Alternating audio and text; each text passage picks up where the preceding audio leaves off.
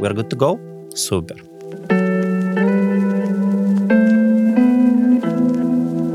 Aici Chișinău, podcastul mai departe. Astăzi discutăm cu Mihai Avram, care este uh, unul din primii invitați, de fapt, la uh, podcastul uh, mai departe. Astăzi uh, tu ești deja în calitate de co-founder la uh, Zanzi sau Zenzi? Zenzi. Zenzi, Lab Animation Studio. O să discutăm despre animație, o să discutăm despre businessul creativ, despre Jocuri. inteligența artificială și despre multe altele. Bine te-am găsit la podcast. Da, mersi de invitație, Artur. Cu ce emoții e, e acest sfârșit de, de primăvară? Cu ce noutăți intri tu în, în vară? Care e starea ta de spirit? Starea de spirit este bună, m, optimistă. Îmi pare bine că s-a reparat drumul spre Bulbaca. Eu chiar planificam să merg la Mimi vara aceasta. Așa că Da, nici Mă acum bucur. nu era chiar așa de, știi cum spun, era posibil de dus, dar mă de o plăcere, de da, da, dragoste. da, da, da. Acum te duci for the love of driving, Mhm. nu for the love of wine. Da, și tu știi și și peisajele un pic arată altfel, parcă e Mhm. curățit așa drumul. Când te duci încolo, parcă călătorești prin Italia, mai ales când treci de anine noi, ai așa niște priveliști drăguțe.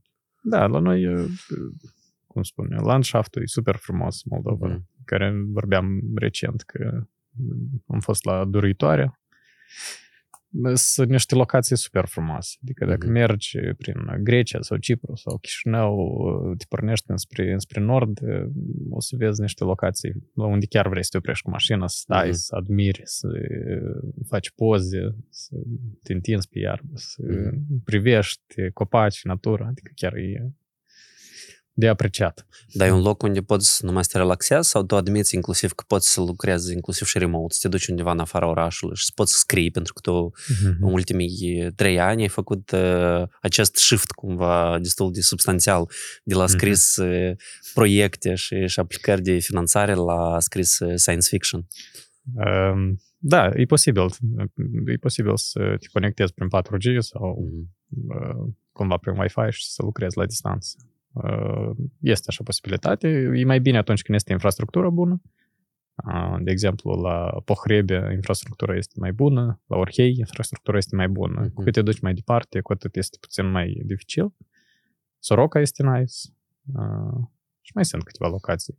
De că, de exemplu, o problemă care ieri o discutam în mașină cu prietenii mei este, am mers la Bălți și Mhm. uh, întrebarea, să ne oprim în Bălți sau să nu ne oprim în Bălți? Și Mhm.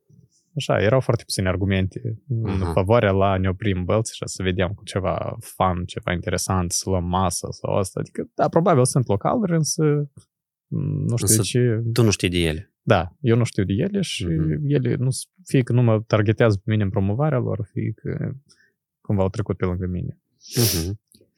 Da, eu dacă nu aș ști tot de la prieteni din Bells, de exemplu, sau la Mhm. cineva care cumva au fost acolo, noi de fapt avem o, o hai să spunem așa, o, nu știu dacă e tradiție, că nu a fost chiar așa de multe ori, dar când am mers cu prietenii, de exemplu, la Duruitoarea Mhm. și vrei să te oprești în, în Bells, este un local care se numește Tractir, Tractir. da, și el e Mhm. foarte ascuns, el nu e în uh, zona centrală, dar Mhm. acolo e foarte gustos. E, Mhm. sunt foarte gustoase um, de astea zemele, da, Mhm. borșul cu uh, cărniță, da, de vițeluș. Deci, da, asta trebuie să cunoști, știi, așa, mai mult din word of mouth. Și la noi încă chestia asta, inclusiv ca să funcționeze word of mouth, tu trebuie încă cumva chestia asta să se alimenteze. Dar, în general, uh, perfect de acord cu tine. În afara orașului, cam... uh, Decât Deci dacă am avea un sistem de, nu știu, cineva care să se ocupe numai cu asta, Mhm. ca, nu știu, activitate pe social media, să se Mhm. ducă în diferite locații, să exploreze un fel de Ariol Reșca, numai că Bells, sau Cahul, sau uh, Orchei. Dar este, de fapt. Este Vita Stanislav, Mm. care face un fel de Ariol Reșca, tot așa se duce în diferite locații Mhm. și ascunde inclusiv uh, bani. Mhm. Știi că eu mă prind des la ideea că nu neapărat să, să inventezi ceva absolut nou, Mhm. trebuie să aplici ceva ce funcționează cu succes în altă parte. Da, e că eu aș privi așa ceva. Mhm. Vreau mâine să mă duc la Bells sau să mă uit la o serie de ceva înainte să mă Mhm. pornesc la Bells. Mhm. Pe de altă parte, când te duci spre uh, după Strășeni, la Bădiș, poți, să- poți să, te opri, să, te, să te oprești, da? Uh, Dacă sincer e că ieri am fost la un local care chiar m-a surprins, se numește Fisher Club. Da. Uh, Și una din opțiuni era cumva să înconjurăm încă vreo 20 km și să ducem la Badiș. Opțiune e destul de viabilă, dar mi-a plăcut să, să experimentez. Adică chiar ducem lipsă de localuri bune care sunt pe marginea drumului, adică la, la șosea. Adică cultura asta, care de obicei este în țările turistice, mm-hmm. unde te oprești la traseu, iai masa și te duci mai departe, la noi încă că e subdezvoltată. Ok, dar de ce asta e o, o problemă atât de mare? Doar ca o chestie care ar fi nice sau asta chiar e ceva obligatoriu pentru ca să se dezvolte, ca să ducă la un lanț cumva de dezvoltare, la un efect, în, nu știu, un butterfly efect? Mm. Eu am o problemă, de exemplu, cu traseul Chișinău-Belți. El, pe, pe lângă faptul că el este foarte greu de parcurs pentru că dârdă mașina la fiecare junction, la fiecare Deci tu te referi la drumul ăsta pe da, betoncă, betoncă, da? da. Mm-hmm. El, pe lângă că, faptul că e foarte, foarte greu de mers pe el, adică tu constant auzi gălăgie de la, de la șosea. Um, dar asta nu este cea mai mare problemă. Cea mai mare problemă este că el este izolat. El, practic, e in the middle of nowhere tu mergi, este asta centrul Moldovei, Chișinău Bălți sunt cele mai mari două orașe ale Moldovei și acolo nu există o benzinărie normal, un bemol, un, da. o stație PECO, Este un una, dar e așa dubioasă. Ele genul, de, sunt, genul dar... de benzinărie la care te gândești dacă nu o să mă amăjească la da, de benzină. Am vedere că, iată, de exemplu, pe viaduct merge 500 de metri și ai 300 de stații PECO uh-huh. și Chișinău Belt merge 130 km și e un bemol și practic n-ai unde să te oprești, să speli mâinile, să te duci la baie, să cumperi un medicament la farmacie. Că, de exemplu, traseul Chișinău-Orhei, Uh-huh. Acolo, în orice orășel, este stație elementar, este magazin, uh-huh. este farmacie. Este o linielă, la, la urma urmei. Da, la urma urmei este o linielă. Adică sunt infrastructură elementară, mie mi se pare. Adică și uh, asta nu vorbim de alimentație publică. Adică alimentația publică ar fi următoarea uh-huh. etapă. Adică da, sunt bemoluri și la un moment dat, de exemplu, ai unde să te oprești copiii ca ei să joace sau ai unde să te oprești să admiri natura sau, dar nu pur și simplu să admiri natura. De exemplu, să fie amenajate, știi, puncte uh, pentru picnic sau uh, cu urni reciclabile, cu materiale reciclabile sau nu știu, adică poate mm, astea sunt așteptările mele pentru că am mers foarte des prin uh, Europa, inclusiv cu mașina, distanțe lungi. Uh-huh. Și acolo să te oprești la o stație PECO, asta e... Adică la ordine de zi. Adică asta este o, fix așa cum te opri pe jos, e o apă de la magazin. Adică tot timpul este ceva, ai unde să te oprești, ai unde mm-hmm. să parchezi, ai unde să te odihnești 15-20 de minute. Exact. Uh, și cumva traseul Chișinău Belts, el nu încurajează să te oprești, să te odihnești 15 minute. Mm-hmm. Noi chiar uh, cu un prieten de meu, Eugen, pe la Royal Maps, noi la un moment dat făceam un fel de analiză pe datele Chișinău Belts. Și am depistat uh, că erau sectoare de traseu unde viteza medie de deplasare este 130 km pe oră. Asta înseamnă că sunt mașini care merg cu 150 km pe oră. Sau chiar și mai și mult. cu 110 km pe oră. Uh-huh. Și undeva la medie 130. Unul asta e, în primul rând, e pericol. Uh-huh. În al doilea rând, iată de ce nu punem camere de monitorizare a traficului acolo unde statistica arată că cu regularitate se încalcă și există pericol de, de, de accidente. Ori sistemul de camere nu-i rolul lui ca să scoți 300 de lei dintr-un șofer care încalcă cu 5, lei, cu 5 km pe oră viteză, dar să previi accidente cu potențial fatal. Uh, și atunci, eu, de exemplu, n-am văzut nicio cameră pe tot traseul Chișinău. Și când mă duc la Strășeni, mă opresc la trei camere care, care monitorizează traficul, când da. lumea acolo încalcă cu maxim 10 km pe oră. Uh. Știi de ce? Probabil că pentru că pe beton că nu sunt așa de multe localități, sunt, mm-hmm. dar sunt foarte puține. Pe când, de exemplu, dacă te duci spre Orhei, sunt foarte multe localități și accidentele inclusiv sunt mai multe acolo unde trec oamenii. De exemplu, la Peresecina e o problemă foarte mare, la fel cum era înainte și la Măgdăcești, dar acolo au pus uh, mm-hmm. trecerile astea și o, o separat drumul în, în două. Mm-hmm. Dar vorbind de date, eu mi-aduc aminte foarte bine când am mers împreună în Tbilisi la Data Fest și tu ai făcut o prezentare bazată pe uh, cum putem să luăm decizii mai bune bazate pe, pe date. Mm-hmm. Au trecut, dacă nu greșesc, vreo trei ani de, de atunci. În 18 sau 19? În 19. 19.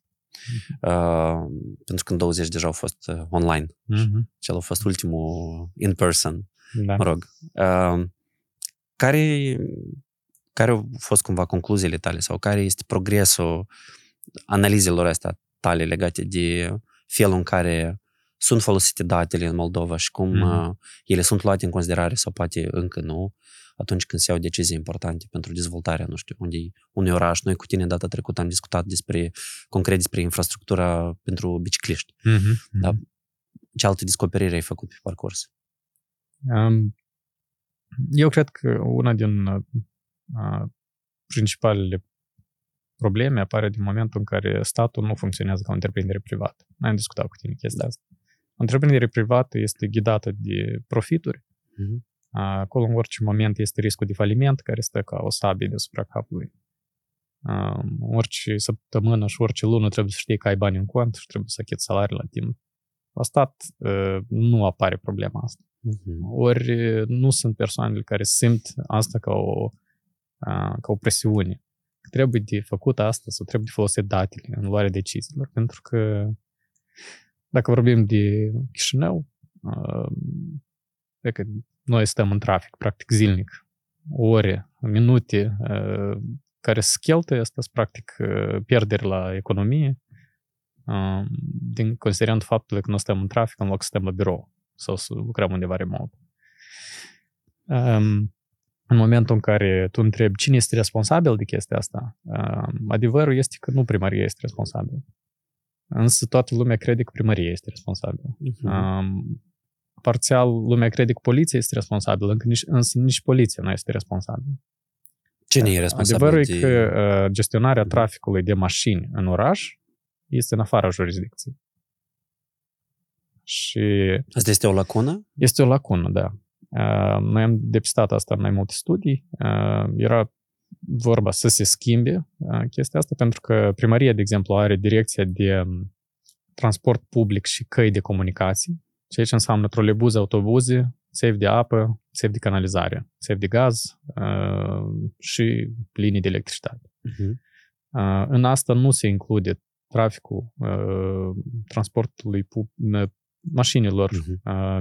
micro, microbuzelor, camioanelor, Adică tot asta cumva iese din jurisdicție, un fel de zonă sur, un fel de grey area. Mm-hmm. Asta înseamnă că oricum cineva trebuie să-și asume efectiv Ministerul Infrastructurii. Probabil Ministerul Infrastructurii. Uh, însă totodată, că de exemplu la parcări asta se observă foarte bine. De exemplu, uh, poliția este obligată să penalizeze uh, automobil, șoferul automobilului care se parchează ilegal. De exemplu, pe trecerea de pietoni. Ei sunt obligați să facă asta. În același timp, primăria nu are obligația să amenajeze locuri de parcare. Și poliția tot nu are obligația să amenajeze locuri de parcare. Uh-huh. Și atunci, primăria, dacă vrea, la buna ei discreție, adică, hai să zicem, tu ai 10 oameni care lucrează și a 11-lea bea cafea. Și tu zici, hai, Vasile, tu apucă-te și fă un proiect de park and ride. Dar dacă al 11 om e ocupat cu aceste 10 proiecte, atunci la dânsul niciodată nu o să ajungă sarcina asta că el să facă locuri de parcare. Și asta se observă în oraș, pentru că noi nu avem o, o regularitate cu care se mm-hmm. creează noi locuri de parcare.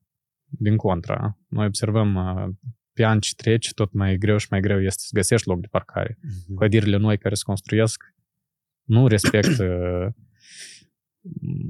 legea poate o respectă, însă o, un standard rezonabil de numărul de locuri de parcare pentru numărul de persoane care vor sta în oficiu sau numărul de oameni care vor locui în blocul rezidențial nu se respectă. Ceea ce cauzează o supraîncărcare a infrastructurii existente. Mm-hmm.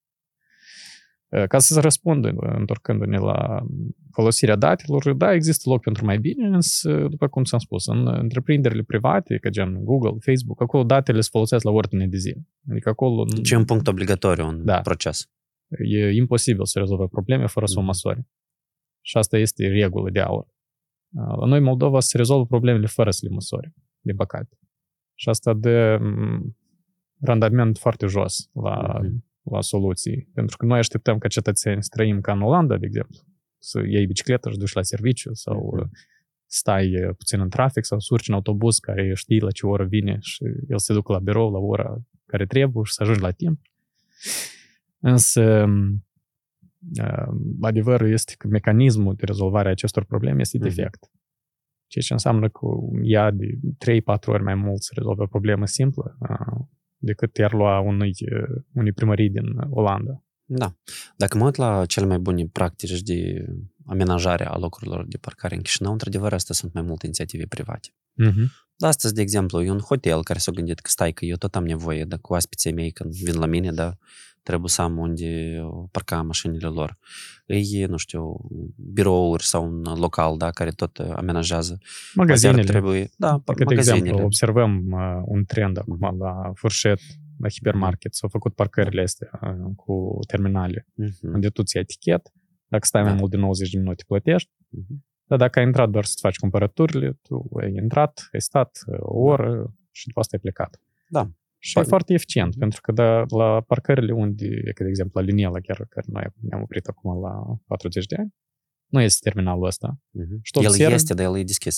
Da, El era. ok, el Mhm. este însă nu e activat. Și tu observi all-day parking. Adică Mhm. cineva a venit, el probabil are locul de muncă acolo, el și-a lăsat mașina la linielă și s-a dus la serviciu și seara o să o ia. Și atunci ce se întâmplă? Omul care vine să-și cumpere o sticlă de apă de la linielă, el n-are unde parca. Și este nevoit să lasă pe avaric Mhm. sau să parcheze ilegal, sau să parcheze pe trotuar, să blocheze o trecere. Lucruri care, în mod normal, trebuie evitate și e ca magazinele mari deja au început să rezolve problema asta. Mhm. Păi, o posibilă soluție ar fi probabil de facilitat sau de încurajat ca, cum ai spus tu, întreprinderile private, domeniul privat, singur să aibă posibilitate să facă asta, să dezvolte, fără să aștepte ca, nu știu, de exemplu, administrația publică locală sau centrală să amenajeze, pentru că, mă rog, soluțiile, cum ai spus tu, deseori nu sunt cele mai inspirate. Parcarea pe care o cumva au facilitat-o primărie și au comunicat-o foarte mult, cea din spatele guvernului, în spate UTM-ului, acolo, Mhm. pe 31 august, șoferii nu vor să folosească de ea. Da? Practic, asta e unica parcare care cumva Da. primăria au făcut ceva. În rest, da, eu în general cred că Chișinău, centrul Chișinăului nu este cumva, nu te încurajează să mergi cu mașina prin centru. Nu te încurajează. Eu ți-admit, vorbeam cu cineva, destul de amuzant. La mine oficiul este la București, intersecție cu Pușkin și eu țin minte timpurile când de la oficiu luam mașina ca să mă duc la numărul 1 în fața primăriei după cumpărături. Și eu acum mă gândesc că asta este imposibil. Adică eu merg 3, 4, 5 cartiere pe jos, Da. numai să nu iau mașină. Eu știu Mhm. că asta e catastrofă. Adică să te pornești cu mașina, să faci vreo 30 de cercuri și la un moment dat tot ai să o lași la oficiu și până Mhm. să duci pe jos la numărul 1. Adică se schimbă comportamentul um, în oraș. Și... Dar cum ți-am spus, adică într-adevăr, um, pionierii sunt companiile private. Ideal ar fi ca primăria să-i ajute, dar măcar să nu le pună piedici. Uh, și companiile private sunt ghidate de profit. Adică un magazin, el o să aibă profit mai mare atunci când are un flux mai mare de Mhm. cumpărători. Efectiv, un flux, un flux mai mare de mașini. Și dacă el, um, adică administrația acestui magazin gestionează bine fluxul de mașini, el își măresc vânzările și atât. O să fie un avantaj competitiv în plus pentru, pentru ei. Da? Uh, La ultima noastră discuție, tu încă erai destul de, hai să spunem așa, entuziasmat de a lucra cu finanțările, cu granturile străine. Acum, Mhm. uh, după ultima noastră discuție, am înțeles că tu ești foarte, foarte așa pro-business mai mult, da? Mhm. Și mai puțin adeptul proiectelor dezvoltate din granturi. Mhm. Ce te-a influențat, ce s-a schimbat și ți-a făcut să te, să-ți schimbi, pentru că e și normal ca pe parcursul activității noastre să înțelegem da, unde noi putem să fim mai eficienți. Ce te-a făcut uh, să-ți uh, schimbi prioritățile pe parcurs? Um, am înțeles niște chestii destul de simple. Uh, în primul rând, profesia de grant writer este pe cale de dispariție din cauza la ChatGPT, inteligența artificială. Um, asta este un factor evident. Adică eu mă gândeam la chestia asta și în primii ani de activitate la Enable. Adică dacă ar fi o metodă să automatizez scrierea de aplicații, pentru că, de fapt, ce înseamnă automatizarea? Uh, înseamnă construirea unui sistem care să repete niște acțiuni mecanice și scrisul pentru aplicații de grant este un proces, hai să zicem, 50% mecanic. Că sunt niște chestii care țin de creativitate, mm-hmm. da? de felul de a rezolva probleme complexe, aplicând diferite ingeniozitate, skill, Inovație. experiență, mm-hmm. da.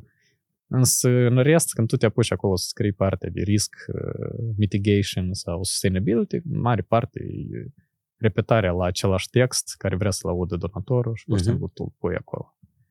Uh, o chestie care o chestie care o aveam ca, ca ipoteză când am început Enable este că donatorii sunt mai flexibili. Uh, și asta era esențial pentru modelul de business așa cum l-am gândit eu. Uh, unde donatorii, dacă sunt flexibili, atunci tu ai posibilitatea să dirigezi uh, în care parte se duc uh, bani. De exemplu, mai bine să se ducă spre un centru de educare a tinerilor, uh-huh. mai puțin bine este să se ducă la uh, un ONG care face același lucru repetat și nu de rezultate. Uh-huh. Și atunci, uh, flexibilitatea asta ar fi dat opțiunea de a chiar de a schimba lucrurile spre bine. Deci să existe, de fapt, un fel de competiție de soluții. Da. Um, însă, um, din mai mulți factori, uh, am, am înțeles că uh, atât donatorii nu sunt foarte flexibili, ceea ce e clar, adică cine dă bani, acela până la urmă decide. Um, și implementatorii tot uneori um, implementatorii cu experiență mm-hmm. sunt cei care fac soluții care sunt mai puțin bune. Mm-hmm. Așa un paradox. Uh, și cei care vor să încerce ceva nou, care potențial ar fi mai bun. Nu zic mm-hmm. că ar fi deodată mai bun, dar potențial ar fi mai bun.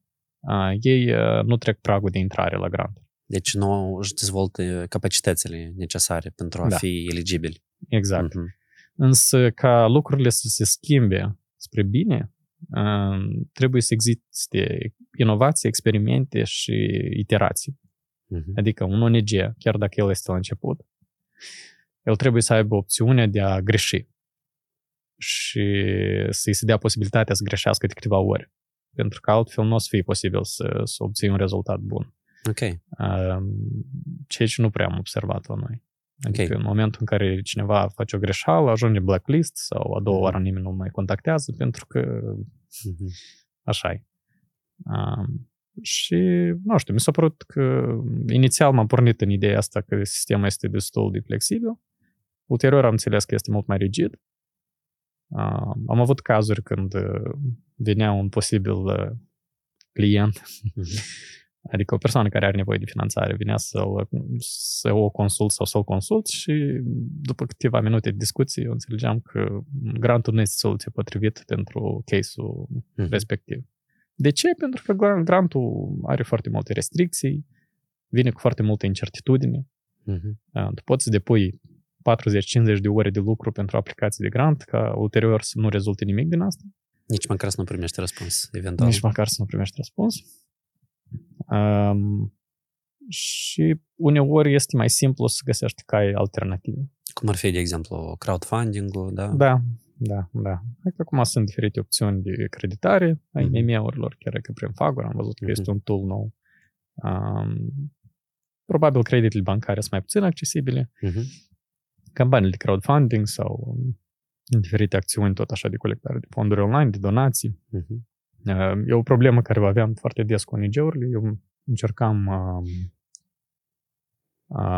cu regularitate să urmăresc cauzele chiar și medicale spre care se poate de donat. De exemplu, incidentul cu domnișoara de pe viaduct care a fost lovită.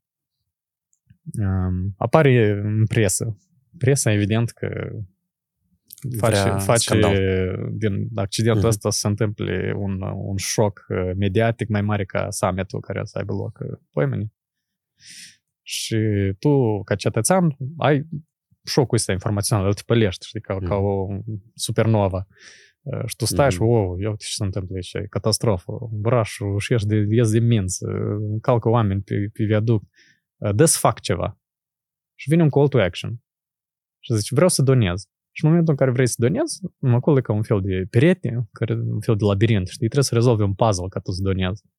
Uh, și asta eu tare des le spun la persoanele care vin la mine la training. Voi nu trebuie să le dați cubic Rubik să rezolvi la oameni. Voi trebuie da. să faceți în așa fel ca donația să fie flawless. Adică da. în momentul în care cineva decide să doneze, de imediat să fie deschis ușa.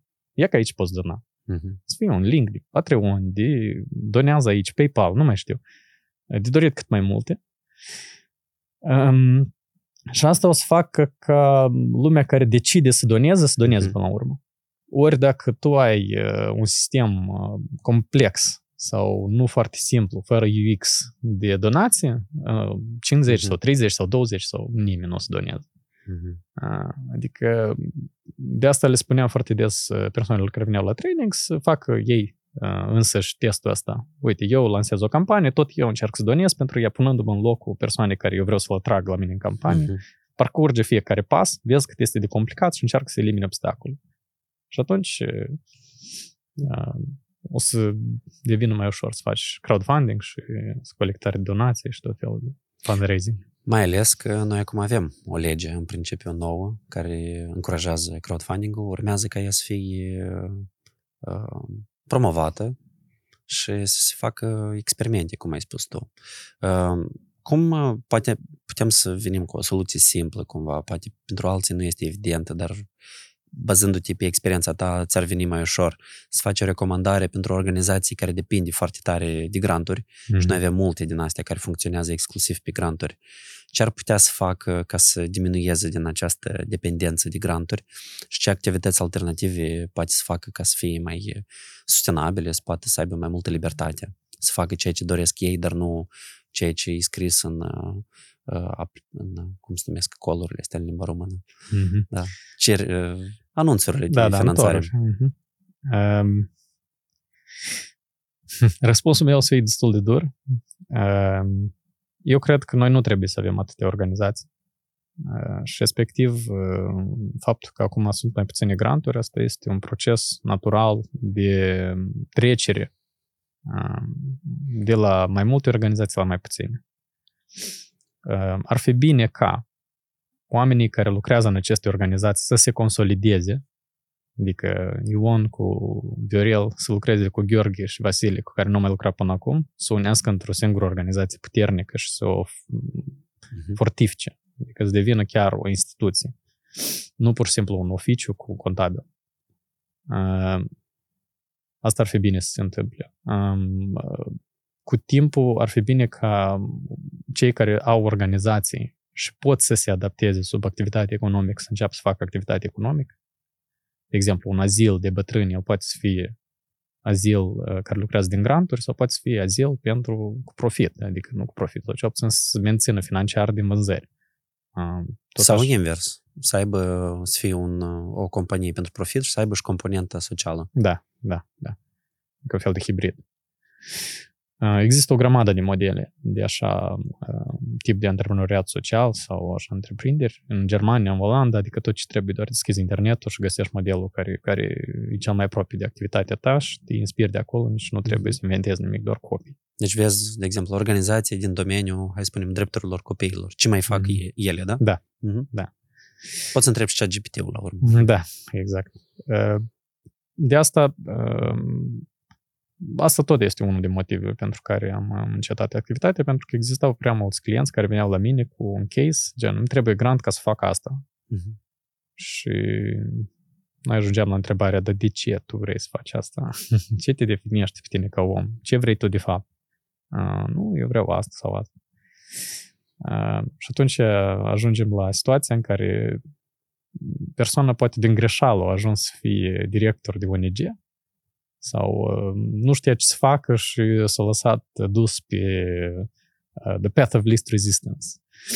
Și a ajuns într-o ONG și la un moment dat eu ajung să-i spun, uite, tu ar trebui să te ieși, ieși din rolul ăsta și să lucrezi ca expert independent. Să prestezi servicii de consultanță pentru alte ONG-uri sau pentru alte activități sau pentru business sau pentru instituții guvernamentale. Și asta, de fapt, este profesia mm-hmm. ta. Adică din ceea ce mi-ai descris tu, din toate informațiile, eu n-am adăugat nimic la mine, eu pur și mm-hmm. simplu am procesat ceea ce tu mi-ai dat. Și eu văd că așa tu ar trebui să procedezi mai departe. din păcate, organizația nu este sustenabilă. Dacă, or, în general, hai să zicem, tragem o, o linie aici, orice organizație care ia numai din granturi există, ea nu trebuie să mai existe. Adică dacă tu nu reușești în 10 ani de activitate sau 7 ani de activitate să găsești alte surse de finanțare, înseamnă că nu trebuie să te plângi la un moment dat că nu mai sunt granturi. Adică tu ai avut oportunitate, un fel de startup fund, un fel de seed, ți ți-o dat donatorii un credit de încredere ca tu să începi. În momentul în care tu nu ai reușit să rezolvi puzzle-ul sustenabilității financiare, nu asta este, din păcate, verdictul final. Adică aici trebuie să oprească activitatea de organizație. Sau e trebuie reinventată. Sau trebuie să, să restructureze. Ori trebuie să dispară. Da. Mi-ai povestit acum, mai ales în contextul acestei amenințări a inteligenței artificiale, mm-hmm. mi-ai povestit că se va, practic, se va democratiza, se va liberaliza procesul de uh, scriere acestor granturi și știu că tu ai o idee mm-hmm. să faci un workshop despre cum da, ai putea să folosești instrumentele disponibile ca să faci astfel de scrie aplicații. proiecte, scrie aplicații. Poți să, nu știu, cel puțin un teaser, da? ca să da. înțeleagă mai desfășurat și eu și cei care ne urmăresc despre ce ar putea ei să afle nou și ce ar putea ei să facă dacă vin la acest workshop. Da, ne gândim în a doua jumătate a lunii iunie să facem un seminar de o zi focusat pe practică, pe scriere de aplicații de grant cu ajutorul la ChatGPT, adică cu inteligență artificială. Cei care au fost la mine la seminar deja știu despre faptul că în mod normal eu încep cu basics of grant writing, ce este în general un grant și cum asta se, cu ce se mănâncă. La mine, de obicei, trainingurile sunt foarte axate pe practică, pe exerciții. Exercițiile mm-hmm. astea nu, nu sunt foarte complicate, de obicei, adică oricine poate să participe, să comunice. De obicei, asta se face în uh, lucru de grup sau în echipe.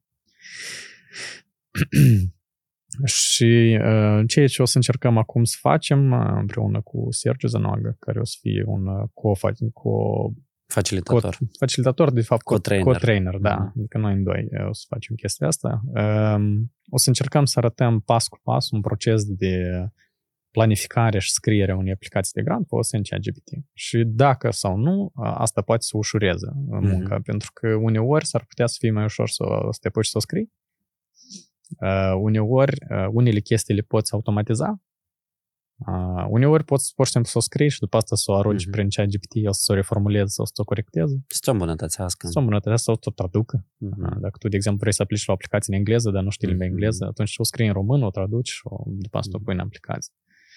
Uh, și probabil uh, o să fie trei uh, componente ale seminarului. Prima o să fie uh, planificarea, adică măsurarea volumului de lucru introducerea volumului de lucru în ChatGPT și ChatGPT să-ți facă un plan de execuție, de exemplu, luni trebuie să lucrezi 4 ore, marți trebuie să lucrezi 2 ore, miercuri trebuie să lucrezi 6 ore și tot așa.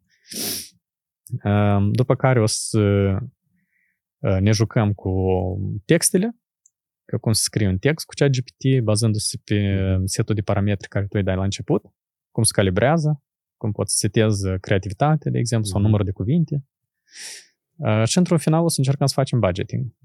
Adică, de exemplu, am 100 de mii de euro, cum îi împart asta la, pentru un proiect de, nu știu, e democracy sau un proiect de uh, plantare a copacilor în parc. Asta, de fapt, e partea, cumva, poate cea mai importantă, inclusiv pentru donator. Da. Vrea să vadă cum tu îți imaginezi, că ai, de ce ai nevoie de banii ăștia și cum vrei să-i folosești. Uh, exact. Și uh, evident că e bine atunci când tu ai un, uh, uh, o pregătire oarecare, o înțelegere a cifrelor. Uh, GPT nu o să înlocuiască partea asta, însă în momentul în care tu vrei să desenezi un buget și tu știi cum să faci asta, mm-hmm. nu? de obicei eu am testul ăsta simplu, ai organizat vreodată o zi de naștere pentru un copil. Uh, dacă da, atunci tu știi că ai un buget fix, număr de invitații, mm-hmm. adică și în bază la asta, plus minus asta sunt uh, să zicem, pilonii pe care se construiește orice buget, adică numărul de oameni, numărul de zile, numărul de bani, adică um, Da, și cu ChatGPT poți optimiza unele din Mhm. procesele astea de planificare. Și cam asta, asta este conceptul. Urmează, cred că la TechWheel să facem chestia asta. Suntem în discuții cu TechWheel. De fapt, am primit deja un green light, dar Mhm. suntem în discuții cu privire la momentele organizatorice.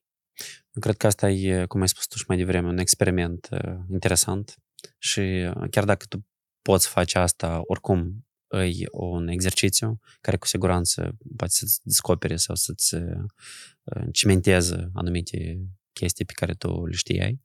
Dar uh, legat de uh, um, piața de IT din uh, Moldova, Mhm. Uh, De asemenea, ai făcut un studiu în care ai venit cu unele, hai să spunem, observații și, și recomandări din ceea ce poți să, să împart, împărtășești cu, cu noi. Da? Mhm. Ce ai descoperit în acest studiu pe care l-ai făcut?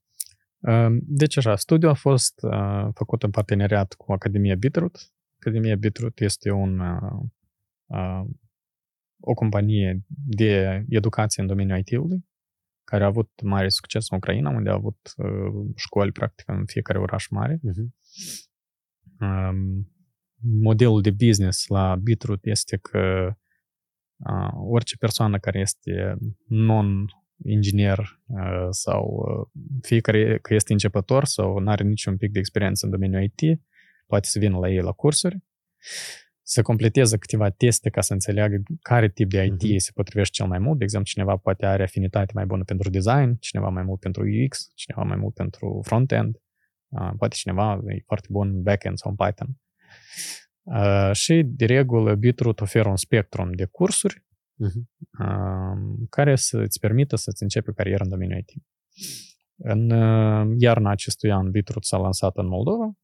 Uh, cu această ocazie am colaborat în elaborarea acestui studiu, unde am fost și am organizat interviuri cu circa 30 de persoane, din care reprezentanța circa 22 de companii IT, uh, ca să aflăm care sunt uh, growth bottlenecks, ca să Mhm. aflăm care sunt uh, um, punctele dureroase sau ceea ce îi oprește din procesul de creștere, pe de o Mhm. parte, uh, și care sunt frustrările lor cu privire la piața muncii. Ok, deci ați identificat probleme și oportunități cumva. Uh, Da, am măsurat uh, problemele Mhm. Um, și am văzut uh, locuri unde lucrurile pot fi făcute mai bune, mai Mhm. bine. Am văzut locuri unde um, deja lucrurile se fac bine. Ai putea să spui care sunt cele mai mari probleme pe care le întâmpină companiile IT Mhm. și ceea ce le încurcă să crească mai departe? Uh, În 50% din caz este legat de accesul la forță de muncă calificată. Însă presupunerea noastră la început de studii era că indicatorul este, este mai mare. Um, A doua jumătate din uh, obstacole sunt legate de piață. Adică, de exemplu, noi am văzut ceea ce s-a întâmplat cu Twitter, unde piața, pur și simplu, suferă un șoc, unde lumea este concediat în masă, Mhm. uh, nimeni nu ia oameni noi la lucru, e un uh, surplus de ingineri pe piață uh, și atunci sunt așa șocuri care atât pe piața internațională uh, fac anumite efecte care se simt și pe piața locală. Uh, și, de exemplu, noi am văzut cazuri chiar și în Moldova, nu o să menț- menționez care companie, dar concedieri de 30-40 de persoane odată Mhm. uh, în proces de restructurare. Um, Așa că, în unele cazuri, uh, un factor de creștere ar fi accesul la forță calificată mai multă, Mhm. adică mai mulți studenți să învețe la IT, mai mulți uh, din ei să fie buni, mai mulți din ei să fie încadrați cât mai devreme în câmpul muncii, cât mai devreme, adică anul 3, 4, adică nu mai devreme. Altfel, deja merge în diminishing returns. Um, și uh, accesul la o piață mai bună, dar asta deja tot depinde de vânzări, depinde de situația pe piața internațională, depinde Mhm. de specific companii. Cineva poate să zică că are vânzări super bune în nișa în care și-au ales-o. Și atunci depinde și de asta. Mhm. Um, chestiile îmbucurătoare sunt că există câteva companii de IT unde um, ei uh, profită de faptul că sunt în această industrie care e, uh, e foarte în trend acum și folosesc um, avantajele industriei, de exemplu, sistemul de 7%, pentru a crea cu adevărat niște companii în care vrei să lucrezi. Mhm. Deci cei din uh, contul banilor pe care îi economisesc în taxe permit să reinvestească în dezvoltarea companiei și asta e Da. un lucru bun. În dezvoltarea angajaților, Mhm. în dezvoltarea companiei, Deci instruirea lor, da. în crearea unui set de gender policies care sunt Mhm. sănătoase, în crearea unui ambianțe de lucru prietenoase și bune pentru sănătatea mentală Mhm. uh, și, într-un fel, crearea unui ecosistem de lucru care să permită mărirea productivității nu pe cale dictatorială sau uh, uh, forțată, dar, într-un fel, uh, scoți obstacolele și lași Mhm. oamenii pur și simplu să simtă bine și să lucreze în Ok. condiții optime.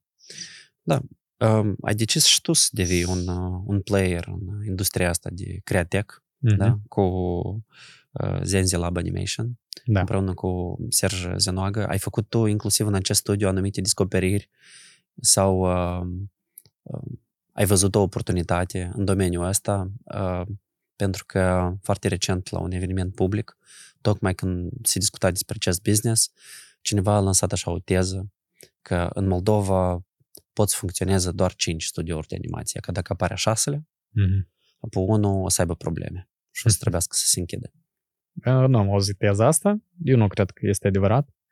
Uh, În situația în care noi, în primul rând, nu lucrăm pentru piața locală și, în al doilea rând, nu lucrăm doar cu forță de muncă locală. Mhm. Și atunci problema asta este o non-problemă. Uh, Da, probabil nu este loc pentru a șaselea studio dacă ne limităm la o singură piață sau piața asta dacă este Moldova și ar fi încă mai absurd. Mhm. Uh, și dacă te limitezi la numărul de specialiști care îi avem la noi în Moldova pe animation și pe game. Însă, uh, ceea ce încercăm noi acum să facem cu Serge este să folosim resursele la care avem acces, inclusiv pe freelance, inclusiv care nu se află în Moldova, care sunt în remote. Noi avem o echipă remote de vreo 20, 25 de persoane. Uh, unii din ei sunt pe sales, unii din ei Mhm. sunt pe design, unii pe animație, unii pe 3D modeling, uh, unii pe um, animație, chiar pe video. Și um, ceea ce încercăm să facem este să ne conectăm imediat la piața internațională, fără ca să depindem de cumpărători locali sau de Mhm. cererea locală. Adică cumpărătorii noștri ideali ar fi Ubisoft sau FIFA, um, Deci companiile foarte, Activision, foarte mari. EA Games, da. Mhm. Adică companiile mi- medii și mari de Mhm. um, Ok. game design. Acum, inteligența artificială e un pericol și o amenințare nu numai pentru cei care scriu granturi, dar inclusiv și pentru cei care fac design, da, creează identități și inclusiv și fac uh, animații. Nu te-ai gândit că inclusiv domeniul ăsta ar putea să fie foarte tare schimbat de tehnologiile care apar acum și, într-adevăr, modelul de business să, să se schimbe și el pe, pe, pe parcurs? Sau sunteți pregătiți pentru aceste provocări? Um, e foarte interesant să urmărești cum oamenii interacționează cu inteligența artificială. Pentru că um, eu sunt pasionat de science fiction și eu cumva citesc despre inteligența artificială, atât cărți de non-fiction cât și de fiction, deja de mulți ani. Uh, și tema asta nu mă surprinde. Uh-huh. Adică ceea ce se întâmplă acum este un fenomen care era destul de previzibil. Forma lui este im- imprevizibil, dar uh, însăși fie- faptul că trebuia să se întâmple la un moment dat, asta este absolut previzibil. Uh, În uh, ultimele trei luni, de când uh, lucrez la startup-ul nostru, uh, am interacționat cu diferite tipuri de oameni. Și asta este foarte interesant. Am interacționat cu oameni care zic, da, uh, inteligența artificială o să schimbe felul în care noi lucrăm spre bine. Uh, Am întâlnit oameni sceptici și am întâlnit oameni care au zis că nu, eu nu mă bag în asta. Uh-huh. Adică mie nu e interesant. Uh, Ceva acolo se întâmplă cu inteligența artificială, dar eu mai bine nu nu, uh, nu aflu, că să nu știu, că Să dormi mai bine probabil noaptea. e prea complicat. Da. O să ne gândim la asta mâine. Da? Da, da, da. Și eu cred că a treia e cea mai periculoasă atitudine care poți să o ai, a, pentru că dacă tu ești un business care nu cercetează, cel puțin, chat GPT-ul din punct de vedere a scrierii și Midjourney din punct de vedere a ilustrațiilor, tu o să rămâi în urmă foarte, foarte repede.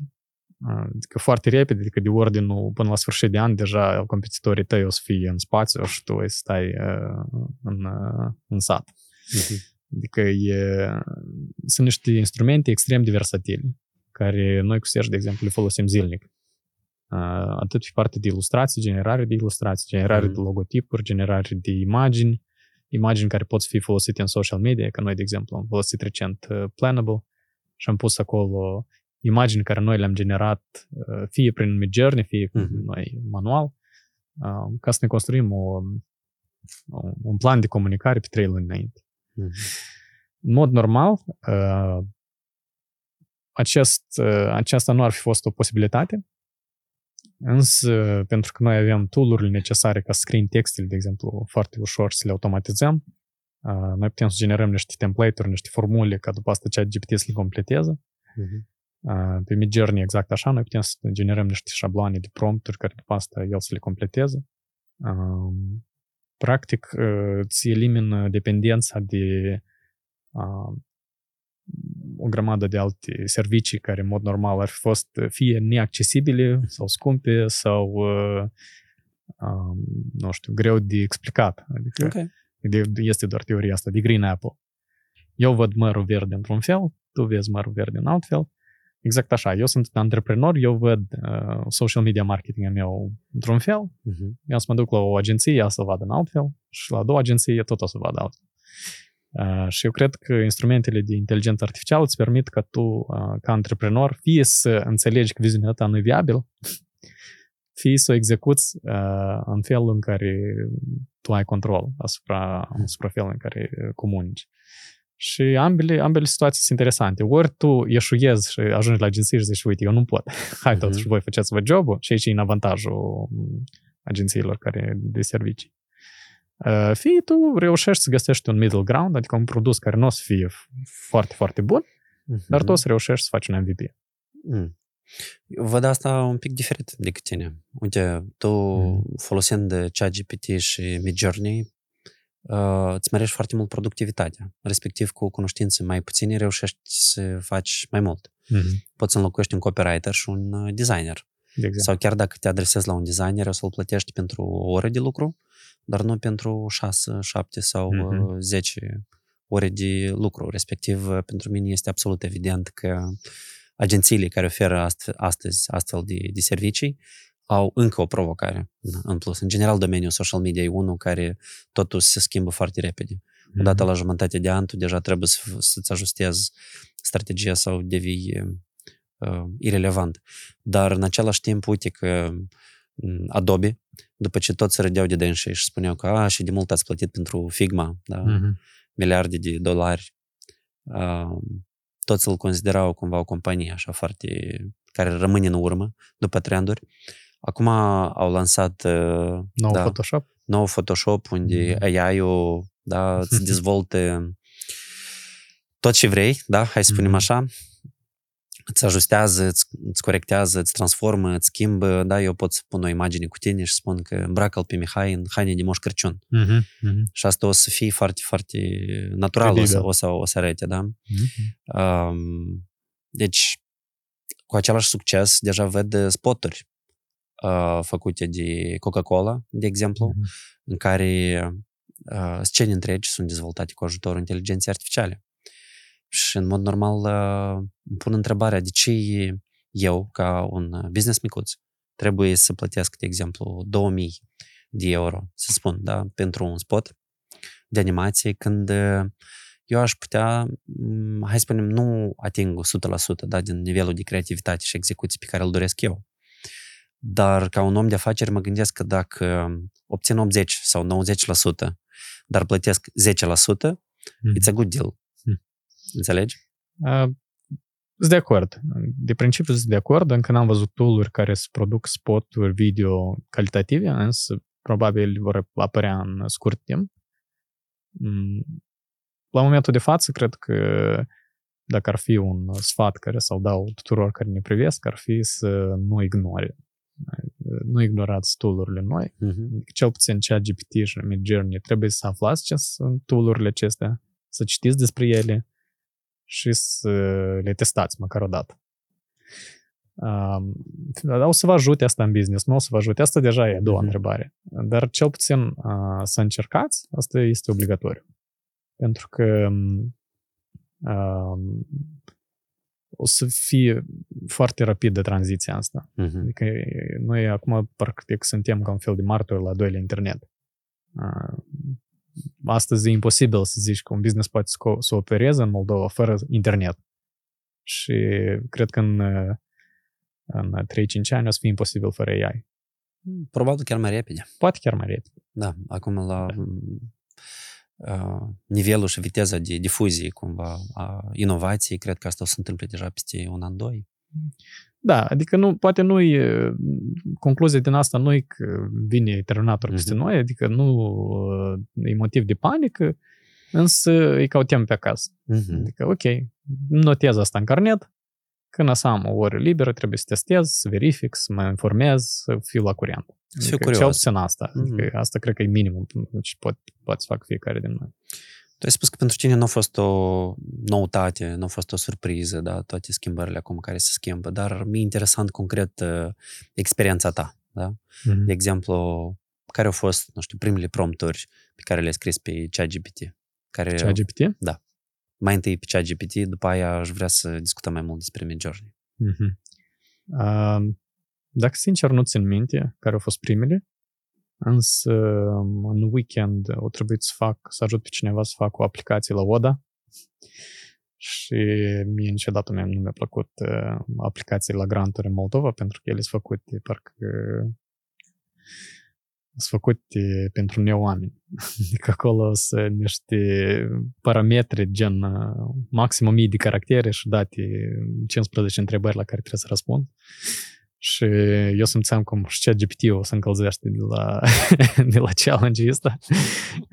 și eu împreună cu chat GPT ne-a luat foarte mult timp ca noi să completăm aplicații de la ODA. Uh-huh. Însă chat GPT m-a ajutat, de exemplu, în momentul în care i-am generat un text de 2000 de caractere sau reduc la 1000 de caractere sau sumarizez. Păstrând esența. Da. Și, și asta, importante. de fapt, asta, de fapt, au fost primele prompturi pentru ChatGPT. Uh-huh. Eu l-am testat în felul următor de exemplu, o carte care eu n-am citit-o, dar eu știu că este foarte populară, mm-hmm. uh, 1984 de Orwell.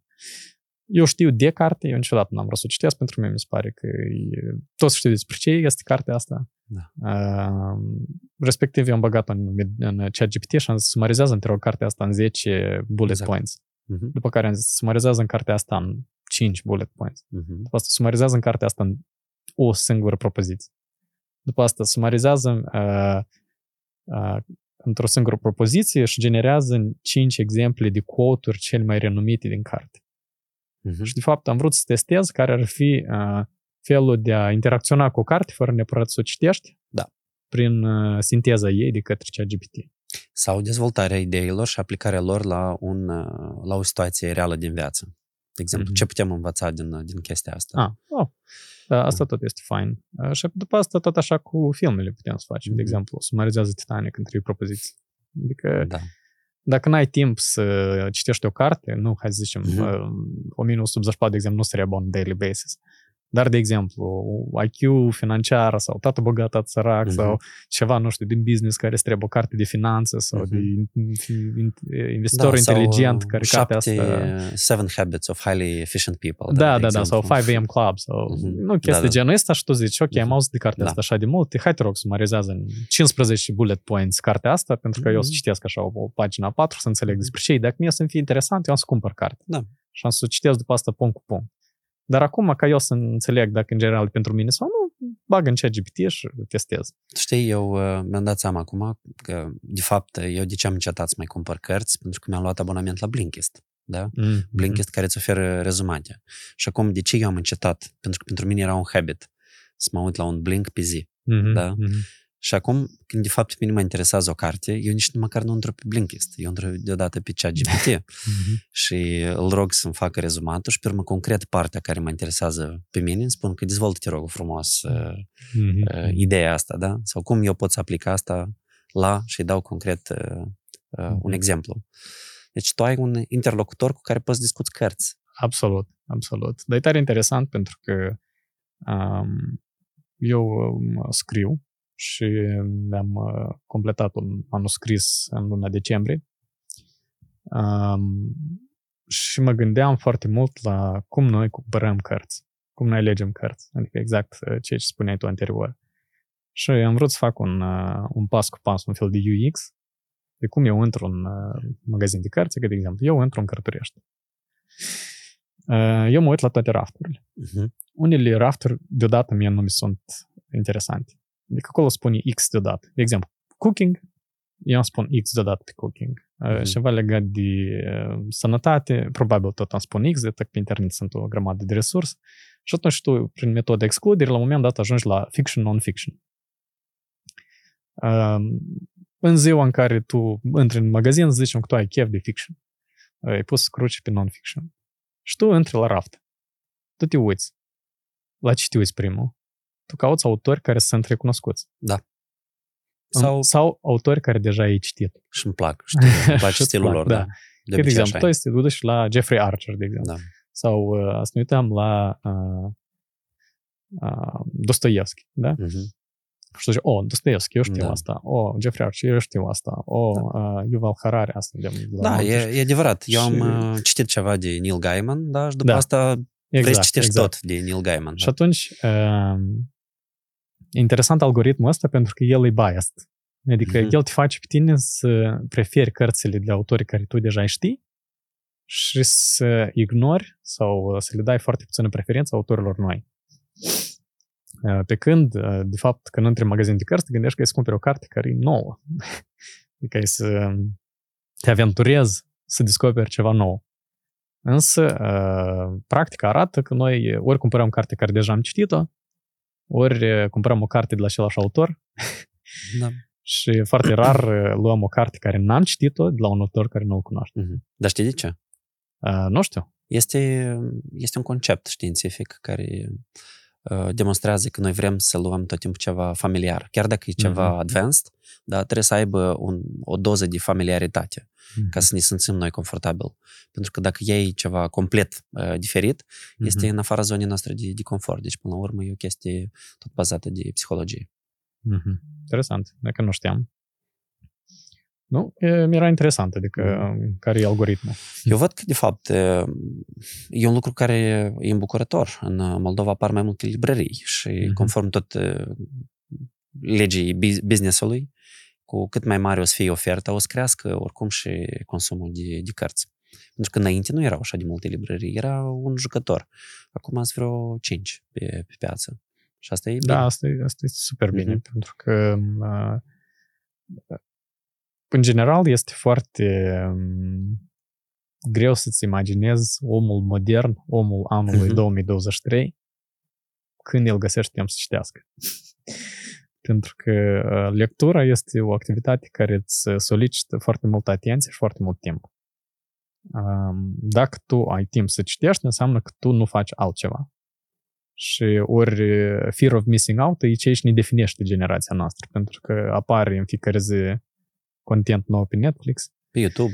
Pe YouTube, uh, notificări pe telefon, social media, știri, uh, emisiuni, toți concurează pentru atenția noastră și simt că lectura de multe ori pierde această bătălie de atenție. De asta, de exemplu, ChatGPT-ul poate să fie un tool care tu, de exemplu, îl folosești ca să hacuiești mm-hmm. pasul ăsta. Adică zim 10 pași ca eu să aleg din 100 de cărți care sunt cele mai importante. Absolut. 10 cărți și după asta să le citesc. Dar mm-hmm. asta este un efort. Adică tu trebuie să faci efortul ăsta conștient. Dacă este o prioritate ca tu să citești. Da, absolut. Eu um, am mai spus într-un podcast, acum am uitat cu cine, care spuneam că dacă 10 ani în urmă era un skill foarte bun aptitudinea de a găsi informația. Acum un skill foarte bun este de a filtra informația, pentru că mm-hmm. deja este foarte multă informație. Exact, exact. Dar și modelele de business, uh, când vine vorba de scrieri, da, s-au schimbat dramatic, pentru că, hai să spunem așa, ultimul deceniu este deceniul Amazon, da? Mm-hmm. în care puteai să faci cu adevărat uh, bani dacă ajungeai, ajungeai pe o astfel de platformă da, globală de uh, distribuție. Mm-hmm. Uh, deci, autorii nu fac din vânzări directe cei mai mulți uh, bani, dar din uh, vânzare de, digital products. Mhm. Aceeași carte a lor, dar care poate fi replicată, da, nu ai nevoie să tipărești, de Mhm. exemplu, o mie de cărți. Tu poți să tipărești E uh, online un e-book și poți să-l vinzi în zeci de mii, da? Acum, uh, discutam recent la un workshop, cel mai bun model de business nici măcar nu este cel în care tu cumperi o singură dată. Adică tu lucrezi, ai scris cartea ta, da? Mhm. poate o să povestești acum și un pic, chiar o să te Mhm. rog să povestești despre ce e vorba. Dar tu dacă o vinzi o singură dată, nu este un model bun de, Mhm. de business. Cel mai bun model de business este când uh, plătești un uh, subscription sau când uh, plătești ca să, urmă, ca să vezi chapterul următor. Da? Mhm. Da. Deci tu poți să dai, de exemplu, două capitole gratuit, iar după asta este o aplicație, eu acum nu știu cum se numește ea, dar uh, tu cumperi acolo credits, da? Mhm. tu nu dai bani. Și tu ca să uh, citești următorul capitol, tu dai, de exemplu, 10 credits. Mhm. Da? Și tu dai ușor uh, crediții ăștia și la urmă să ajunge că o carte poate să te coste mai scump decât dacă ai cumpăra-o pe toată în uh, librărie. Da, interesant experiență. Uh, Vezi că unul din uh, role modelii mei asta Mhm. este Andy Weir. Andy Weir care a scris uh, cartea The Martian. Mhm. Uh, El um, tot așa a început să o publice capitol cu capitol pe blogul său. Uh, a adunat un fanbase foarte, foarte mare. Uh, El atrage atenția cititorilor prin stilul lui uh, foarte, foarte aproape ca documentar. A scris ca, ca documentar pentru că el era foarte bine informat, el se documenta bine, el uh, citea diferite bloguri științifice despre tehnologia NASA și el a scris o carte în care uh, își imaginează ce ar fi dacă un om ar fi uh, uh, naufragiat pe planeta Marte. Uh, blogul lui a devenit atât de renumit încât el a scos cartea. Cartea lui a devenit atât de renumită în- și blogul împreună încât a devenit film. Și uh, acum uh, E o cultură, în general, Da. cumva. E o cultură. Dar el este unul din puțini autori care reușesc să facă asta, pentru că eu sigur că există zeci de Mhm. mii de autori care uh, Mhm. tot publică și tot scriu și fac aceiași pași, doar că uh, undeva nu este stilul atât de interesant sau nu au uh, audiența care, care este nevoie și atunci uh, nu toți poți fi ca Andy Weir. Mhm. Uh, Dar e interesant că avem uh, acești uh, scriitori de care putem să ne legăm, care putem să-i Mhm. urmărim, de la care putem să învățăm și asta este bine, pentru că există multe modele. Ok. Dar poți să te întreb uh, de ce anume Andy Weir este atât de special uh, pentru tine, ce ai învățat de la el și mai mult ca atât, eu știu că tu i-ai scris și el ți-a răspuns chiar la un, la un Mhm. mesaj. Uh, Da, i-am scris o întrebare legată de cartea care am scris-o, pentru că tot este în direcția science fiction. Um, I-am zis că sunt un pic pierdut în lumea publicării și el mi-a zis că dacă aș putea să-ți dau un sfat este să nu plătești niciodată pentru publicare. Uh, Ceea ce este important de știut pentru tineri autori, pentru că există așa tipuri de edituri care se numesc vanity editors, um, care cergiuiesc autorul pentru a publica tot cartea sa, ceea ce e un pic de nonsens, pentru că de fapt autorul este cel care Mhm. generează proprietatea intelectuală și Da. la un moment dat editura îi zice, ok, tu ai generat proprietatea intelectuală, dacă mai dai încă 2000 de euro, noi să-ți publicăm cartea ta și să o promovăm. Uh, toate forumurile pe care am citit pe Reddit și Quora spun că asta este un fel de scam. Uh, ei nu investesc uh, Mhm. decât foarte, foarte puțin în promovare și marketing pentru cartea ta. Ei îți fac un tipar, uh, îți livrează ție câteva exemplare, dar în esență mai mult decât atât nu fac nimic. Ceea ce nu înseamnă că modelul ăsta este inutil. El este util pentru cei care fac teză de PhD și vor să o publice, uh, lucrări foarte specifice, uh, academice, adică da, modelul ăsta, el este necesar. De exemplu, dacă ai o temă de nișă, e că eu am făcut o teză în domeniul uh, materialelor termonucleare Mhm. care sunt folosite în, nu știu, în medicina dentară. Și uh, eu vreau să-mi public cartea mea în 50 Mhm. de exemplare și să o dau la toți studenții mei să o citească pentru că ei să o Mhm. pregătească pentru examen. Atunci da. Da. Dar dacă tu vrei să fii autor de, nu știu, de bestseller sau de Mhm. fiction, atunci uh, modelul ăsta e periculos. Tu ai dat exemplu cu cercetarea, eu o să-ți dau un exemplu mult mai practic care se folosește la nivel uh, global și anume publicarea unei cărți ca element de brand personal. Da. Adică tu ești, Mhm. știi cum, tu ai carte, respectiv tu dacă faci uh, un infobusiness, da, și ești invitat la conferințe și ești plătit pentru asta, da, o să fii invitat ca autorul Mhm. cărții cele șapte spice care te ajută să ai succes în viață, știi? Mhm. Uh, Da, dacă sincer, chiar am cunoscut așa un, uh, un om de afaceri din România care lucra la a-și publica propria carte deja Mhm. și probabil o avea în tipar. Și da, asta era parte din modelul lui de business. El a spus că, uite, eu sunt uh, vânzător, eu vând uh, anumite tool-uri, dar eu Mhm. le vând care, tool-urile care sunt construite pe principiul acesta de vânzări care, despre care am scris în cartea mea. Mhm. Și atunci, da, este o chestie de personal branding, în care e, investești 2000 de euro și tu ai e, vânzări mai mari în business tău, ceea ce e absolut logic financiar. În cazul tău, uh, care au fost uh, primii pași ai tăi când uh, acum uh, vreo trei ani ai început să, să publici uh, pe blogul tău de Medium texte în engleză Mhm. Și în română tot? Eu mi-aduc aminte acum dacă Română și primele engleză. care le-am citit erau în engleză sau în română. În Uh, orice caz, uh, te-ai evidențiat un pic, da? Pentru că de obicei pe bloguri eu citeam, uh, nu citeam uh, fiction deloc, mhm. da? citeam chestii practice pe Medium. Pentru mine Medium este ca un fel de sursă alternativă de, Mhm. de informații și mi-a părut uh, interesant. Ce te-a motivat și care a fost evoluția ta de uh, autor pe Medium? Um, la început am publicat articole simple uh, în limba engleză. Asta era un fel de versiune mai uh, extinsă la Facebook Notes, cum erau înainte. Uh, Care nu a mers tare bine. care nu a mers tare bine. Eu inițial scris statusuri, după asta Facebook Notes, când vrei mai mult loc și mai mult formă. Și după asta am ajuns pe Medium să testez și după asta ceea ce scriam pe Medium repostam Mhm. pe Facebook. Medium e o interfață foarte prietenoasă autorului. După cum tu știi, probabil ai testat. Îmi place foarte mult și m-am cunoscut și cu Ev Williams, uh, cofondatorul la Medium, când am fost în Mhm. Statele Unite. Da, super. Uh, Mie îmi place foarte mult tool lor. Uh, și da, am testat foarte multe formate. Adică la început scriam articole de, nu știu, un fel de analiză.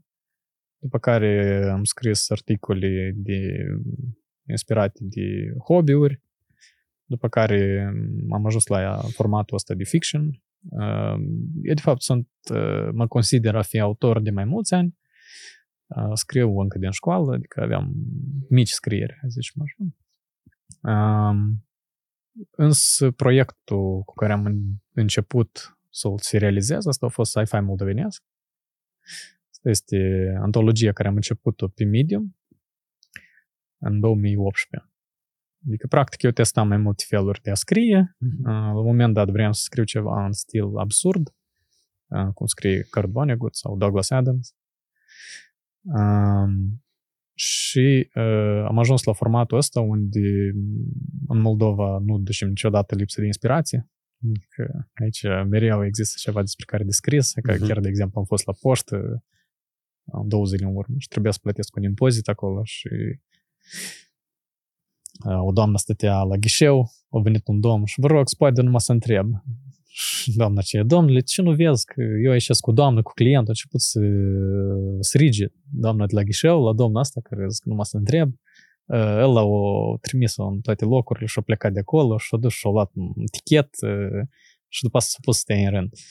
Adică uh, o interacțiune atât de, de colorată care noi am văzut-o de atâtea ori. Adică Mhm. eu am un m-am descris-o și numai eu știu 100 de ori de când asta s-a Mhm. întâmplat la mine în viață. Și eu sigur că la tine în viață s-a întâmplat și la Da. mulți alți oameni din Moldova s-a întâmplat asta, Mhm. unde doamna de la ghișeu uh, ți aduce aminte de mama ta care era preseveră sau de profesoara aceea de limba română din clasa 1 care... Sau care... că faptul că n-ai șapte ani de acasă. Da, da, da, da, da. Sau că n-ai șapte ani de acasă, dar în, în esență uh, mie îmi place foarte mult că uh, cei care lucrează în sectorul public, pe ei pe noi uh, așa, de sus în jos, se uită ca la niște Mhm. Deci furnici. însuși, deci însuși asta, asta e o idee care merită cumva Da, e merită scris. scrisă într-un material separat. E merită scris pentru că, uh, e că, de exemplu, hai să ne uităm la cazul ăsta. Mhm.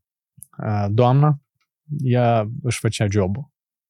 Ea deservea persoane conform unei ordini prestabilite. Adică tu iei etichet, Mhm. numărul apare la ecran, când apare numărul, te adresezi, ea tot are un prag de epuizare. Adică doamna aceea nu e de fier, adică e, are o răbdare oarecare, ea este om, ea obosește și are nevoie probabil și de la un tichet la altul să odihnească puțin, măcar câteva minute. Sau să iasă la o pauză de cafea, mm-hmm. nu mai știu. Uh, domnul ăsta are și el o urgență, pentru că altfel nu s-ar fi apropiat la ghișeu. Și din interacțiunea asta, dacă tu o vezi din oricare perspectivă, fie că ești participant direct în interacțiune, fie că ești observator la distanță, ceea ce rezultă la, prima, la prima, prima ta reacție este de frustrare. Adică ți ceva nu-ți place. Interacțiunea a avut loc în mod agresiv, s-a înjurat, s-a ridicat vocea și lumea a plecat în toate direcțiile. Uh-huh. Uh, mai cu, frustrată decât era. Mai frustrată decât era la prima, da. la început. Uh, însă, ceea ce încerc eu să fac prin sci-fi moldovenesc este să adaug o notă comică la, la situația asta. Adică să mai adaug o perspectivă. Uh-huh. Adică ceea ce s-a întâmplat este frustrant și este uh-huh. probabil și urât. Adică omul a jurat-o, nu e frumos, doamna nu s-a simțit bine, probabil. Însă, când o vezi că situația asta s-a repetat de atâtea ori și ei uh-huh. deja joacă rolurile astea de atâtea ori, alți oameni da, parcă dar ei, se repetă aceeași scenă. Parcă stau două rânduri de oameni uh-huh. și zici, Sio, mă, tu stai la ghișeu și eu da. stau aici și hai tu strigi la mine. hai să ne jucăm de... da, da, da. Și după asta ăștia duc și zic, hai să schimbăm cu locurile. Hai tu după asta stai la ghișeu, la jobul tău și eu îmi vin da. la tine, la Union Fenosa, așa să-mi trebuiască și tu să mă trimiți într-un loc. Uh, și când te uiți din perspectiva asta, interacțiunea asta pare amuzantă. Da, adică, cumva prin banalitatea ei. Da, și e ca o chestie care tot discutam recent, eu nu știu dacă tu ai privit Harry Potter. Da. Vreau să aduci aminte a treilea film, în momentul în care Harry este adolescent în creștere, uh-huh. el se confruntă prima dată cu dementorii, da? Da. Și profesorul lor de Defense Against the Dark Arts uh-huh. zice că, ok, voi trebuie să depășiți frica de dementori. Și ții minte exercițiul care îl făceau. Ei trebuiau să ducă în fața clasei și acolo uh-huh. era un pseudo-dementor uh-huh. și ei trebuia să aplice o magie care se numește ridiculă. Da. Adică tu vezi cea mai mare frică ta, de exemplu, păianjenii, uh-huh. și tu trebuie să o ridiculizezi. În felul în care ea nu te mai sperie. Și asta este un mecanism care mie mi se pare foarte sănătos. Da. Adică este un mecanism care și psihologia spune că asta este primul pas spre a depăși o frică. Uh-huh. Adică tu trebuie să o minimizezi, să o reduci, să o da. ridiculizezi, să o faci să fie mai mică. Și exact asta este cumva principiul la sci-fi uh-huh. moldovenesc. Adică e o problemă mare, care este frustrantă, dureroasă da. și problematică și tu încerci să o vezi din altă perspectivă, unde ea este uh, decât un frame, știi? Tu ai trecut la poștă, ai văzut frame-ul ăsta. Da l-ai analizat într-un fel, l-ai trecut pe lângă tine și tu mergi mai departe. Și după asta nu o să mai fie atât de sensibil și nu o să ai atât de aproape de, de suflet astfel de, de chestii. Absolut. Îmi pare absolut. o tehnică tare bună în partea asta cu ridiculizarea și în mm-hmm. general, într-adevăr, uite, cum tot din cărți sau mm-hmm. din filme, poți să te înveți cum să administrezi niște situații din, din viață. Da. Și ține de, de frici, exemplul ăsta mi l-ai dat, eu mi-am adus aminte și de alt exemplu mm. în care uh, îți pui întrebarea ce e cel mai rău lucru care poate să întâmple. Mm-hmm dacă te frustrează ceva, de exemplu, dacă se întâmplă un, un eveniment nedorit, nu, ok, care e cel mai rău lucru care poate să întâmple? Și îți răspunzi la întrebarea asta, spui, ok, și asta e un capăt de lume? Mm-hmm. Dacă nu e un capăt de lume, da, poți ce să... faci mai departe? Exact, da. da. Adică ești acolo, deja s-a întâmplat tot ce era și mai departe ce faci, a doua zi ce faci. Exact. Adică, da, deci este în o engleză e to face your fears, da, sau cumva mm-hmm. să, să accepti uh, fricile și să adică... le să le privești în, să le privești în față. Că, de okay. exemplu, mi-am adus aminte, eu aveam tot un articol în care tot așa o situație frustrantă care ne s-a întâmplat și mie și ție de tare multe ori. Eu m-am dus la o primărie să duc niște documente ca să obțin un, un certificat. Și m-am dus acolo, cred că, între timp de trei luni, m-am dus de vreo 30 de ore. Uh-huh. Și de fiecare dată îi perdeau ceva. da? Și eu am alcătuit un sci-fi moldovenesc în care uh, sertarul de la primărie, el e un portal spre o altă dimensiune. Și lucrurile care se pierd, ele intră pe acolo și se duc de fapt în altă parte. Și locul unde se duceau lucrurile de la primăria Durlești era în Egiptul antic. Și în Egiptul antic ele apăreau ca obiecte, de exemplu, o pasăre, o foaie, un pix, o asta. Și egiptenii nu știu ce să facă cu și au zis că da să începem să le scriem pe piramide. și, și asta era tipo, început hieroglifilor. Vine eu lucru și nu, hai măcar să le documentăm, noi nu știm ce sunt Mhm. ele, să Ok. să le scriem. Și una după alta, ca așa au apărut gen scrierile pe piramide. Asta e fan și asta e o pasiune, Da. dar eu uh, încerc să fiu și pragmatic în același timp. Sci-fi moldovenesc, el uh, acum încearcă să fie un movement sau asta e pur și simplu un proiect de suflet? Și tu ai o idee, de exemplu, cum tu ai putea să-l dezvolți în ceva vorba grantului uh, sustenabil, da? Mhm. Um, eu sunt în discuții cu um, două edituri. Um, dacă o să găsesc formula potrivită ca să public, aș vrea să public în format de antologie. Mhm. Uh, ulterior, văd potențialul ca asta să devină un fel de proiect comunitar. Ar fi interesant ca uh, sci-fi moldovenesc să devină, într-un final, un set de ca o reguli de joc, ca un fel de Dungeons and Dragons. Știi? E că eu am creat un sistem, o reguli de joc, oricine poate să joace în jocul acesta atâta timp cât respectă trei reguli. Mhm. Um, să fie o istorie amuzantă, concluzia să fie feel good și să iei elemente din moldovenesc, din uh, cotidianul moldovenesc, să le amestece puțin cu sci-fi. Mhm. Și atunci, dacă tu poți juca după regulile acestea, atunci eu nu văd nicio problemă ca la următoarea antologie, de exemplu, să participe 10 autori. Înțeles. Deci tu vezi chestia asta ca o platformă, ca un marketplace, nu neapărat ca o lucrare în sine. Nu neapărat un marketplace, dar un fel de proiect comunitar. Mhm. Adică unde ulterior eu aș vrea ca asta să inspire artă, Mhm. uh, murale, uh, picturi, cărți, poezii. Adică Mhm. cumva să, să reiasă uh, arta mea să invite alți oameni să participe Mhm. într-un fel oarecare, adică to feel engaged. Da. Adică, de exemplu, eu am fost la expoziția asta lui Ștefan Ieșanu și am văzut icoanele desenate în stil art Star Wars. Un proiect excepțional. Și uh, în momentul în care mă aflam acolo în expoziție, eu mă simțeam deja engaged. Adică, ok, Mhm. el m-a, mi-a dat o, mi-a aruncat ca și cum, uh, cum se numește asta, mi-a aruncat provo- provocare. Mhm. Și ok, eu să încerc să răspund prin arta mea la această provocare. Challenge accepted. da, da, da. Exact. Ok, da, e, e motivațional așa, când vezi că cineva face ceva, Mhm. îți dă inclusiv uh, inspirație și curaj să faci tu ceva Mhm. în direcția asta, dacă chiar te, te rupi și te pasionează. Da, da. Și eu cred că uh, noi în Moldova avem uh, cititori. Noi în Moldova avem cititori care citesc sci-fi. Ei nu sunt foarte mulți, probabil, dar e, există nișa asta. Sunt oameni care le, le plac frații Strugatski, uh, sunt oameni care le plac uh, Kurt Vonnegut, sunt oameni care citesc cărțile Star Wars sau uh, uh, care au privit filmul Matrix. Da? Noi avem foarte mulți oameni care privesc filme sci-fi și le plac. Și lumea se identifică cu tema asta. Mhm. Și aș vrea ca uh, identitatea oamenilor care se identifică deja cu uh, material literar sci-fi și cu filme sci-fi să fie completată prin ceva moldovenesc sci-fi. Adică să existe și o nuanță de uh, local versus international sau ceea ce este a nostru amestecat cu sci-fi, cu un fel de hibrid. Și atunci asta ar fi nice. Mai Pentru ales că... Da, pentru că oamenii ar putea să nu doar să privească Matrix, dar să înțeleagă de ce ar fi dacă Matrix ar fi în Chișinău. Da. Sau ce ar fi dacă Matrix ar fi în Ungheni. Da, eu țin minte cumva prima, hai să spunem așa, poate involuntară, da, folosirea sci-fi-ului în cultura moldovenească, asta e Ozon Mm-hmm. și clipul lor cu Chișinău din viitor, da. în care se vede uh, circul reconstruit și niște blocuri foarte înalte, Mm-hmm. care atunci nu erau lângă circ. Da, mă sun? Da, da, da, da. Eu prezis viitor.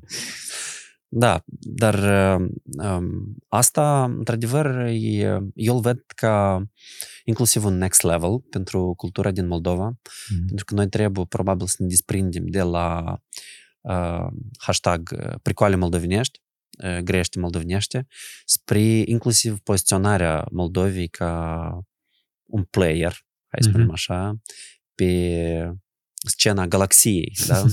Nu da, doar... Dar știi care noi doar am crescut pe asta.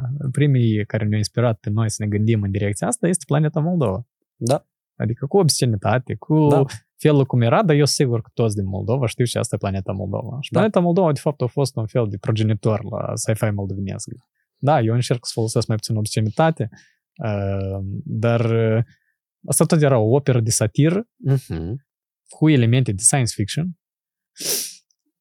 care nu neapărat s-au văzut ca science fiction, dar uh, oricum bătea în direcția satir, absurd, uh, luarea situațiilor din context și absurdizarea lor până la nonsens. Absolut. Adică și asta a avut un impact super mare asupra Și dezvoltării niște, și noastre. niște idei care, știi, și acum uh, dăinuiesc, știi, de exemplu, Mhm. invidia la restul că nu sunt moldoveni. știi? Da, da, da, sau, sau expresii care au devenit populare, gen avem de tăi.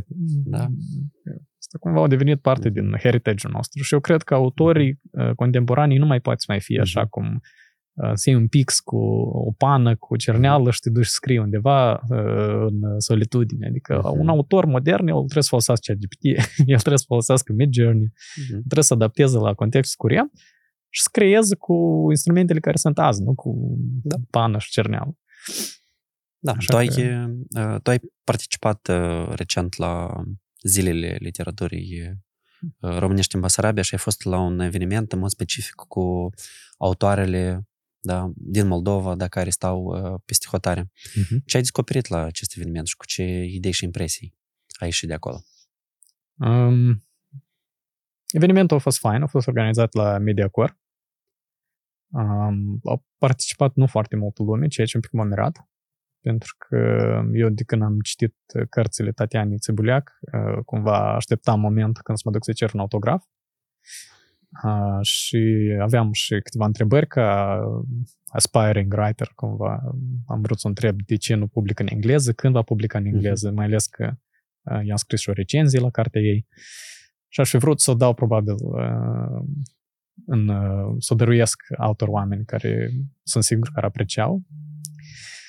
Um, și asta, de fapt, uh, asta a fost motivul cu care m-am dus la evenimentul ăla. Uh, la eveniment s-au discutat uh, m- probabil mai puțin din punct de vedere tehnic, adică nu a fost un, uh, un eveniment pentru aspiring writers. A fost un eveniment de comunitate în care s-a discutat mai mult, de exemplu, întrebarea cum se simte o autoare în diaspora, dacă vrea să vină înapoi în Moldova sau vrea să stea în diaspora, dacă este greu sau nu, adică cum uh, obții inspirația fiind Mhm. acolo despre lucruri care se întâmplă aici, cum scrii din diaspora despre Moldova, adică așa tip de întrebări. Uh, însă eu mă simt uh, super uh, mulțumit pentru că la final am reușit să mi adresez întrebarea, să iau un autograf de la Tatiana și Mhm. aș vrea să Există mai multe evenimente de genul ăsta, pentru că ea, după asta, în aceeași zi, la ora 4 seara, a avut și s- un eveniment de lectură, unde ea a citit din uh, a treia ei carte, care urmează să fie publicată, sau a patra. Îmi pare că a patra. Uh, însă, la evenimentul celălalt n-am reușit să ajung. Dar dacă el ar fi, uh, s-ar mai întâmpla încă o dată, cu siguranță m-aș duce. Mhm. Și eu cred că în Moldova noi ducem în general un fel de lipsă de role models. Tatiana pentru mine este un role model. Uh, și aș vrea să existe mai multe evenimente unde poți interacționa cu așa oameni, să înveți de la ei, să dai Mhm. întrebări. Uh, Tatiana a fost tradusă în 16 limbi. Adică pentru mine ca autor asta cumva așa Everest. Da. Cum ai defini autorii moldoveni? Autorii, autoarele moldoveni? Avem noi ceva specific sau ducem din inerție unele caracteristici pe care le, le-am văzut la autorii din România? Mm, mie super mult îmi place literatura română. Uh, eu am citit din uh, toate regiunile geografice. Mm-hmm. Nu știi cum, Uh. acest sci-fi moldovenesc al tău, inclusiv uh, mie mi-a dus aminte cumva de uh, scenele umoristice al lui Ion Creangă, știi? Da, absolut. Uh, mie super tare îmi place Rebreanu. Mie Mhm. super tare îmi place Camil Petrescu. Uh, îmi, îmi place să citesc poezie română. Adică uh, dar cu privire la m, cum sunt scriitorii contemporani, mie mi este destul de greu să-i definească. Pentru că m, asta se întâmplă acum, Mm-hmm. noi avem filtrul ăsta unde din școală încă suntem învățați să iconizăm ceea ce a fost în secolul XIX și să atragem mai puțin atenție la ceea ce se întâmplă acum în jurul nostru. La prezentul de căzut. Da. Și uh, din cauza asta uh, avem predispunerea să uh, Adică nici măcar curiozitatea nu cred că există a oamenilor să, să vadă sau să cunoască autorii contemporani. Însă, eu cred că noi trebuie ușor să schimbăm chestia asta. Uh, autorii contemporani, ei trebuie văzuți ca role models, uh, mai ales că noi avem o cultură în care foarte multă lume îi place să scrie, uh, foarte multă lume se identifică prin lectură și prin citit, uh, prin scris, prin scris de poezie. Noi avem uh-huh. evenimente tematice de poezie, uh, avem evenimente tematice legate de teatru și eu cred că ar trebui să existe și o serie de evenimente legate de literatură, uh-huh. unde să se crească comunitatea. Uh-huh. Însă, dacă aș fi să dau un șablon, nu știu, mi este greu acum uh-huh. să, să definez ce înseamnă definiția mea un scriitor contemporan.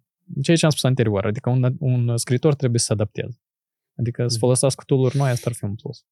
Să se adapteze, cum spui tu, sau ținând cont de faptul că se democratizează și devine mult mai ușor să publici, pot să apară mulți autori și scriitori noi, care pot să-și testeze această activitate ca o activitate alternativă pentru viitor. Mai ales că unele joburi vor fi automatizate, da? respectiv joburile creative vor genera niște modele de business care inclusiv să-ți ofere, de exemplu, și un venit suplimentar, de exemplu, dintr-o pasiune. Nu știu, lucrezi, de exemplu, la o bancă, da, și seara sau în weekend scrii, da, cartea ta. E ca Nathan, mm. dacă vorbim acum de aceeași persoană care lucrează la bancă. Nathan, Eu acum am dat uh, ca exemplu, dar, dar se leagă. El tot este un uh, role podcast. model, da, și el publicase la un moment dat că informația că mm-hmm. podcastul lui a ajuns la peste 600 de pagini A4 uh-huh. echivalent de script. Da. Uh, și cumva el tot este un autor. Adică numai că el scrie non-fiction, dar uh, cu siguranță este un role model. Vreau să trec un pic de la partea textuală la partea vizuală, pentru mm-hmm. că din cei sub 5% probabil care au încercat ChatGPT-ul, probabil încă și mai puțin din ei au testat Midjourney. Mm-hmm. În cazul tău înțeleg că tu ești un uh, heavy user, mult mai uh, des folosești Midjourney, de exemplu, decât mine. Eu folosesc mm-hmm. ChatGPT-ul uh, mai des. Uh, cum ți-a apărut uh, ideea și curiozitatea de a testa și ce ai făcut pe Midjourney? Ce ai reușit să obții acolo? Uh, ultimul meu experiment de succes cu Midjourney a fost crearea identității vizuale pentru sci-fi moldovenesc. Asta poate fi văzut pe pagina de Facebook a proiectului.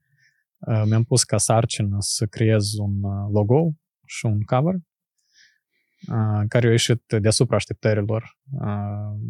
Dacă eu să mă uit în urmă la toate experimentele care le-am făcut cu Midjourney, de obicei produsele care ieșeau de acolo erau sub nivelul așteptărilor, în cazul ăsta au fost deasupra. În general, hai să zicem, Midjourney poate nu este pentru toți. Adică ChatGPT probabil este pentru toți. Midjourney nu este pentru toți. Eu am simțit o atracție față de tool ăsta pentru că eu mereu am fost o, o persoană cu o imaginație foarte vizuală și foarte uh, vivid. Uh, mie mereu mi-a plăcut uh, să-mi imaginez anumite scene, uh, anumite situații, anumite ilustrații și când am uh, descoperit Midjourney, am descoperit un tool care îmi permite ca, fără ca să mă învăț uh, să ilustrez, fără ca să mă învăț să desenez cu creionul, uh, să reușesc să ating uh, rezultatele astea.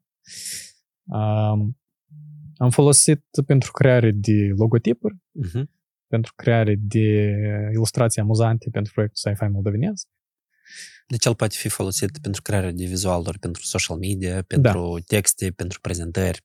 Exact, pentru prezentări noi am folosit. Mm-hmm. Uh, inclusiv, uh, de exemplu, cu Serge am făcut așa un experiment. Noi am uh, uh generat denumirea de Zenzi Lab cu ajutor mm-hmm. la ChatGPT. Ok. Adică noi am pus un prompt, noi am dat o serie de 15 cuvinte la care noi ne gândeam mm-hmm. și noi am zis uh, la ChatGPT, generează-ne, te rog, un cuvânt inexistent din maxim 10 caractere uh, care să aducă aminte sau să dea aluzii la cuvintele astea 15 reale. Uh-huh. Și după câteva iterații am ajuns la conceptul de Zenzi. Uh, am pus alături de el Zenzi Lab.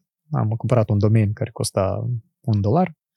Uh, și după asta l-am pus în Midjourney să ne genereze o ilustrație care ar veni să explice acest nou cuvânt care nu există.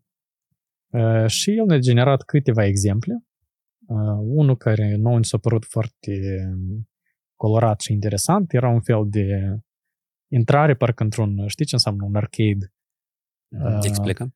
Arcade asta e Eu știu de conceptul... arcade games. Da, arcade games. Mhm. Uh-huh. Pe arcade e locul unde se joacă arcade games. Ok. Adică în America era doar în anii 90 Mhm. Uh, un uh, spațiu în care salon, sunt așa. multe jocuri Mhm. sau console de jocuri, cum era Pac-Man și localul ăsta se numea arcade. Ok. Uh, și nu ne-a generat un fel de banner de arcade cu semne neon. Mm. Noi am băgat tool-ul ăsta în Adobe Color și ne-am generat key visual pentru culorile care le folosim până azi în prezentări și în uh, Ok. comunicare la Zenzilab. Adică și în felul ăsta am ajuns la niște culori care să se atribuie numelui care a fost Brandului. creat. și în esență e că așa am folosit Deci inteligența îi artificială. uh, folosești în procesul de brainstorming și de generare de soluții vizuale. Da, da, Mhm. da.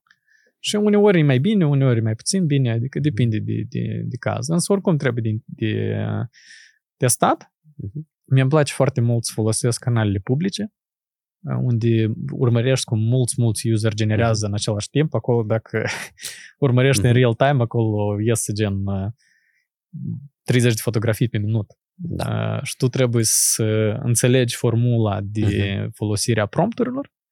Uh, Eu am mai folosit încă și Medium, am învățat cum să folosesc anumite parametri Mhm. uh, și la un moment dat devii mai bun în asta. Adică, de exemplu, eu am văzut um, idei de apartamente um, Da. Apropo, vorbind de business de design interior, de exemplu. Da, dacă am, am făcut cunoștință cu cineva care se ocupă de um, proiectare mobile și am întrebat, dar tu folosești Midjourney? Și el zice, da și asta. Și eu zic, cum tu nu știi și asta? Adică, Și cum îi explici tu? Iată, mie mi-e interesant, inclusiv pentru cei care ne urmăresc și noi testat. În primul rând, noi Mhm. trebuie să spunem cumva cum asta funcționează. Nu e un nu e ca site, de exemplu. este Discord, da, un este canal Discord. de Discord. Uh, e foarte, foarte simplu. Ei deschizi orice canal de YouTube și spui how to și how to Midjourney și probabil din Mhm. primele 10 îți găsești ceva care, care e pe înțelesul tău. Pentru domeniul care te interesează. Exact. Dar dacă vorbim concret de mobilă, da, Mhm. de exemplu, eu sunt un designer. Jobul meu este zilnic, eu să desenez mobil de bucătărie. Uh, mobila mea de bucătărie, la un moment dat, uh, am nevoie de extra inspirație în, Mhm. uh, în ceea ce fac eu. Uh, iai o ilustrație care tu ai generat, un render. Da? De exemplu, aici arată bucătăria, aici e frigiderul, aici e plita, da? Și tu iei imaginea asta și o uploadezi în Midjourney. Și în baza ei, tu zici, de exemplu, eu vreau fix bucătăria asta, dar ea să fie de culoare magenta. Sau de culoare verde mint. Sau eu vreau ca, um, Să optimizezi așa că să fie mai mult spațiu. de Util. exemplu, Mhm. de exemplu, sau uh, să fie la sunset hour. Sau aș vrea, nu știu, să fie cu bruscuțe micuțe desenate pe peste tot. Mhm. Și atunci tu testezi și la un moment dat tu ai să obții o fotografie care ea nu o să fie finisată, ea nu, tu niciodată nu ai să poți să o trimiți deodată la client, Da, e un draft. e un draft, dar e un draft foarte bun, care tu, de exemplu, poți să testezi diferite culori uh, sau jocuri de culori și să vezi cum asta să arate real. Și eu, de exemplu, am văzut niște poze de apartamente care ele arătau așa de credibil, că tu parcă deodată vrei să intri și să trăiești acolo. Mai ales acum, după ultima versiune, ultima versiune e 5, da? 5.1. Da. Uh, e foarte mare diferența, da, de la primele imagini și ceea ce se generează acum este uh, extraordinar. Da, așa că eu văd în orice domeniu, adică dacă lucrez în uh, social media cu siguranță, dacă lucrez în design interior cu siguranță, dacă lucrez în proiectare de casă cu siguranță, uh, proiectarea de mașini, uh, desenarea de 3D models pentru video games, uh, practic în orice domeniu care ține de crearea de concepte, Mhm. uh, sau de exemplu, ca cum noi cu Serge discutam, crearea de animații. Tu storyboarding-ul, poți teoretic storyboarding-ul să începi să-l faci la nivel de concept, Da. doar cu, cu Midjourney. Eu mă gândeam la caractere. Da, Și caracterele, și environments. personaje, mai ales când combini ChatGPT și cu Midjourney, tu poți să, uh, nu știu unde am ascultat eu asta, într-un podcast, tu poți să inventezi o lume nouă. Hm. da, în care și ai o mulțime de personaje, fiecare personaj uh, să aibă istoria lui, da, și tu poți asta să, să dezvolți și după asta să vizualizezi. Și mai este o chestie foarte importantă la, la Midjourney, că e important, cum ai spus tu, din draftul inițial, să reușești să faci ajustări. Da, ajustările astea durează foarte mult timp. Adică eu nu spun că Midjourney o să salveze din timp, uh-huh. pentru că eu am avut cazuri când 8 ore am lucrat la o singură poză. Adică 8 ore de a lucram în Photoshop, probabil tot da. avea să am un rezultat decent. Poate nu chiar așa, dar tot un rezultat decent. Mm. Uh, însă, exact așa cum spui tu, adică, de exemplu, noi cu Serge am, am făcut tot încă un experiment unde noi ne gândeam cum ar arăta un uh, concept de film animat cu guguță. Uh, nu există foarte multe ilustrații cu guguță. Da noi am încercat să creăm niște ilustrații cu GUS, am încercat să creăm niște environment-uri, am creat uh-huh. niște personaje, niște pets, uh-huh. uh, niște trăsături distinctive. Uh, adică cumva am făcut foarte mult din procesul creativ cu ajutorul uh-huh. la Midjourney timp de câteva ore.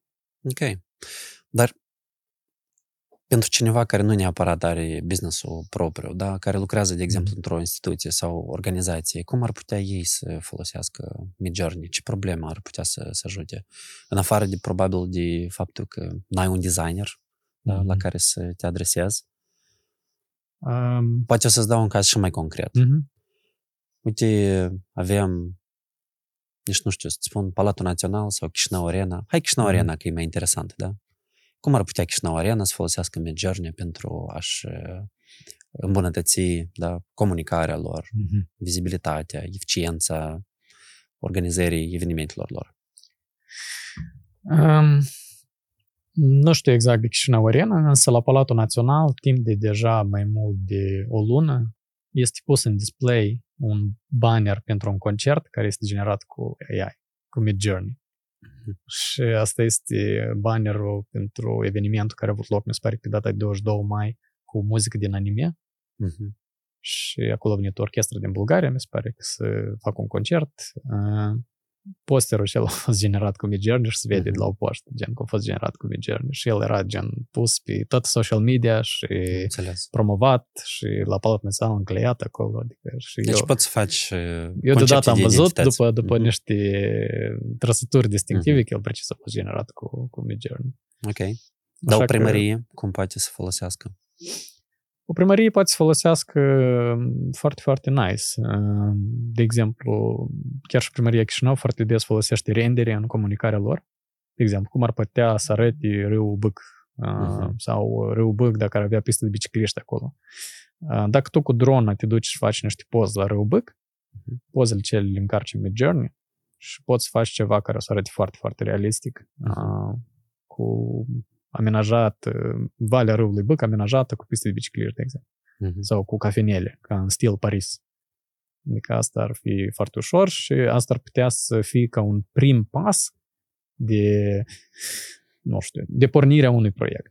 Uh-huh. Adică, de exemplu, aleia Eugen Doga cu pian înainte să fie pian. Uh-huh. Au fost niște tu previzualizări. Tu puteai să-l faci, uh-huh. da, prin Midjourney previzualizat, uh-huh. să vezi câteva concepte, în baza la asta probabil să redefinești să faci un pic tău de tehnic. A-B testing, așa. Da, da, da. Și să arăți la utilizator și să testezi comunitatea dacă lor le place uh-huh. sau nu le place conceptul ăsta. Ok.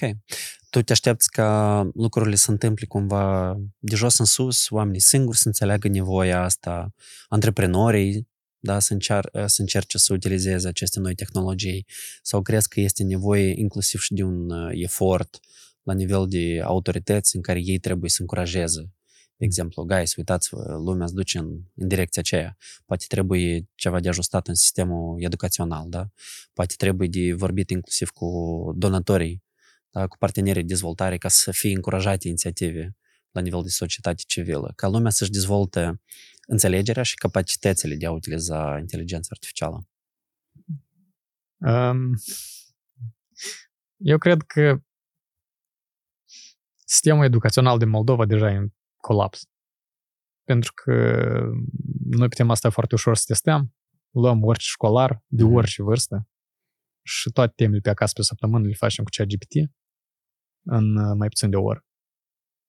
Și când tu ai așa rezultat, și eu sigur că elevii folosesc deja ChatGPT, atunci înseamnă că tu practic trebuie să concediezi tot Ministerul Educației, Mhm. să duci un uh, profesor din Estonia, să definești un nou curriculum care să invite oamenii să gândească la, la soluții creative, un fel de problem solving, creative problem Mhm. solving și mai puțin la uh, descrie textul personajul ăsta sau descrie textul Mhm. ăsta. Pentru că însă temele pe acasă, ele sunt făcute într-un fel în care tu mecanic trebuie să le, să le răspunzi. Uh, Deci asta va grăbi faptul că va trebui de schimbat, uh, de Eu- umblat la sistem de învățământ. eu cred că el azi deja este defect. Adică azi deja este depășit. Adică un școlar care el, fără plată, Mhm. la telefon își pune chat GPT, el poate să dea orice test. Da, și de poate să limba dea română. orice întrebare care în mod normal îi adresează profesorului și în multe cazuri va răspunde mai bine decât un profesor. Uh, Da. Și atunci profesorii nu prea au ce face. Adică nu prea au ce face în afară de să dea acele teme pe acasă care să încurajeze. Că, de exemplu, eu dacă aș fi profesor de istorie, uh, eu la elevi le-aș zice, uite, nu mi scrieți eseu pe acasă, pentru că e clar că tu ai să-l scrii cu ChatGPT. Citește Yuval Harari, sau uh, citești, ascult podcastul Nathan Garște, sau ascult Mhm. podcastul lui Dan Carlin, sau uh, ascultă niște surse noi și când venim să le- la lecții, hai să le discutăm. Și atunci, discuția asta nu e ceva ce poate fi automatizat. Adică tu, în timp real, uh, folosești critical thinking și Mhm. uh, discuți despre niște concepte destul de complicate. Și atunci un profesor inteligent de istorie ar zice, uite, eu la elevii mei de azi nu mai dau timp pe- pe acasă în format scris, dar uh, le dau lectură. Și atunci ei Mhm. trebuie să vină la lecții gata să discute. De exemplu, tu scrieți bullet points pentru, dic- pentru, lec- Mhm. pentru ceea ce o să discutăm. Da. Sau pune, uh, fă o listă de întrebările care tu le ai, care e rezultat din uh, Da. Mhm. cartea care ai citit-o sau din podcastul care tu l-ai citit. Asta poate fi una sau două întrebări. Mhm. Nu mai mult, pentru că el tot în cea GPT poate să generează rest. Și atunci două întrebări că, și atunci elevul vine la istorie și are o, o interacțiune mult mai naturală Da. și mult mai bună cu profesorul și cu colectivul. Care aptitudine o să-și le dezvolte? În așa Elevii? fel, da. Uh, comunicare, critical Mhm. thinking, Mhm. logică, Ok.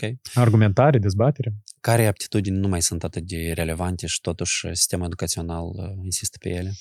Tot ce e mecanic. Adică conceptul de autodictare.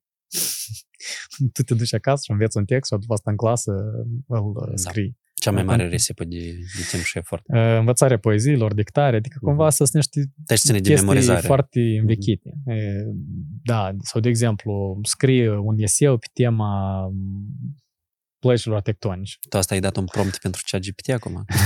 da, da. Adică uh, o profesoară de geografie care dă tema, scrie în eseu de 30 pagini despre plăcile tectonice, Mhm. uh, profesoara aceea uh, e deja trebuie să-și regândească felul în care dă teme Da. pe acasă. Pentru că mm, eseile astea și pur, și- Mhm. pur și simplu uh, dacă noi continuăm să facem așa, noi riscăm să creștem o generație de copii care nu o să fie adaptați, în primul rând, și care lor o să le se pară că este normal ca tu să scrii text uh, care tu nu l-ai scris Și nici nu-l înțelegi. și că nici nu înțelegi, pentru oameni care n-au să citească textul ăsta. Da.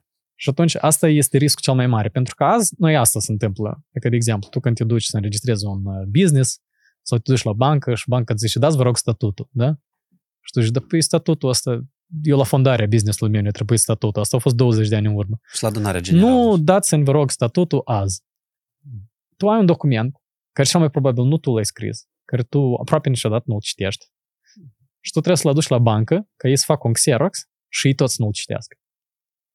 adică noi trebuie să eliminăm tot uh, res- Nonsensul. risipa asta, Mhm. da, nonsensul asta, pentru că, de fapt, la bancă Mhm. nu-i trebuie statutul, el este în baza de date la Ministerul Justiției când tu ai Mhm. înregistrat firma. Poftim el de acolo. Dacă eu am făcut modificări între timp, eu sunt obligat să raportez.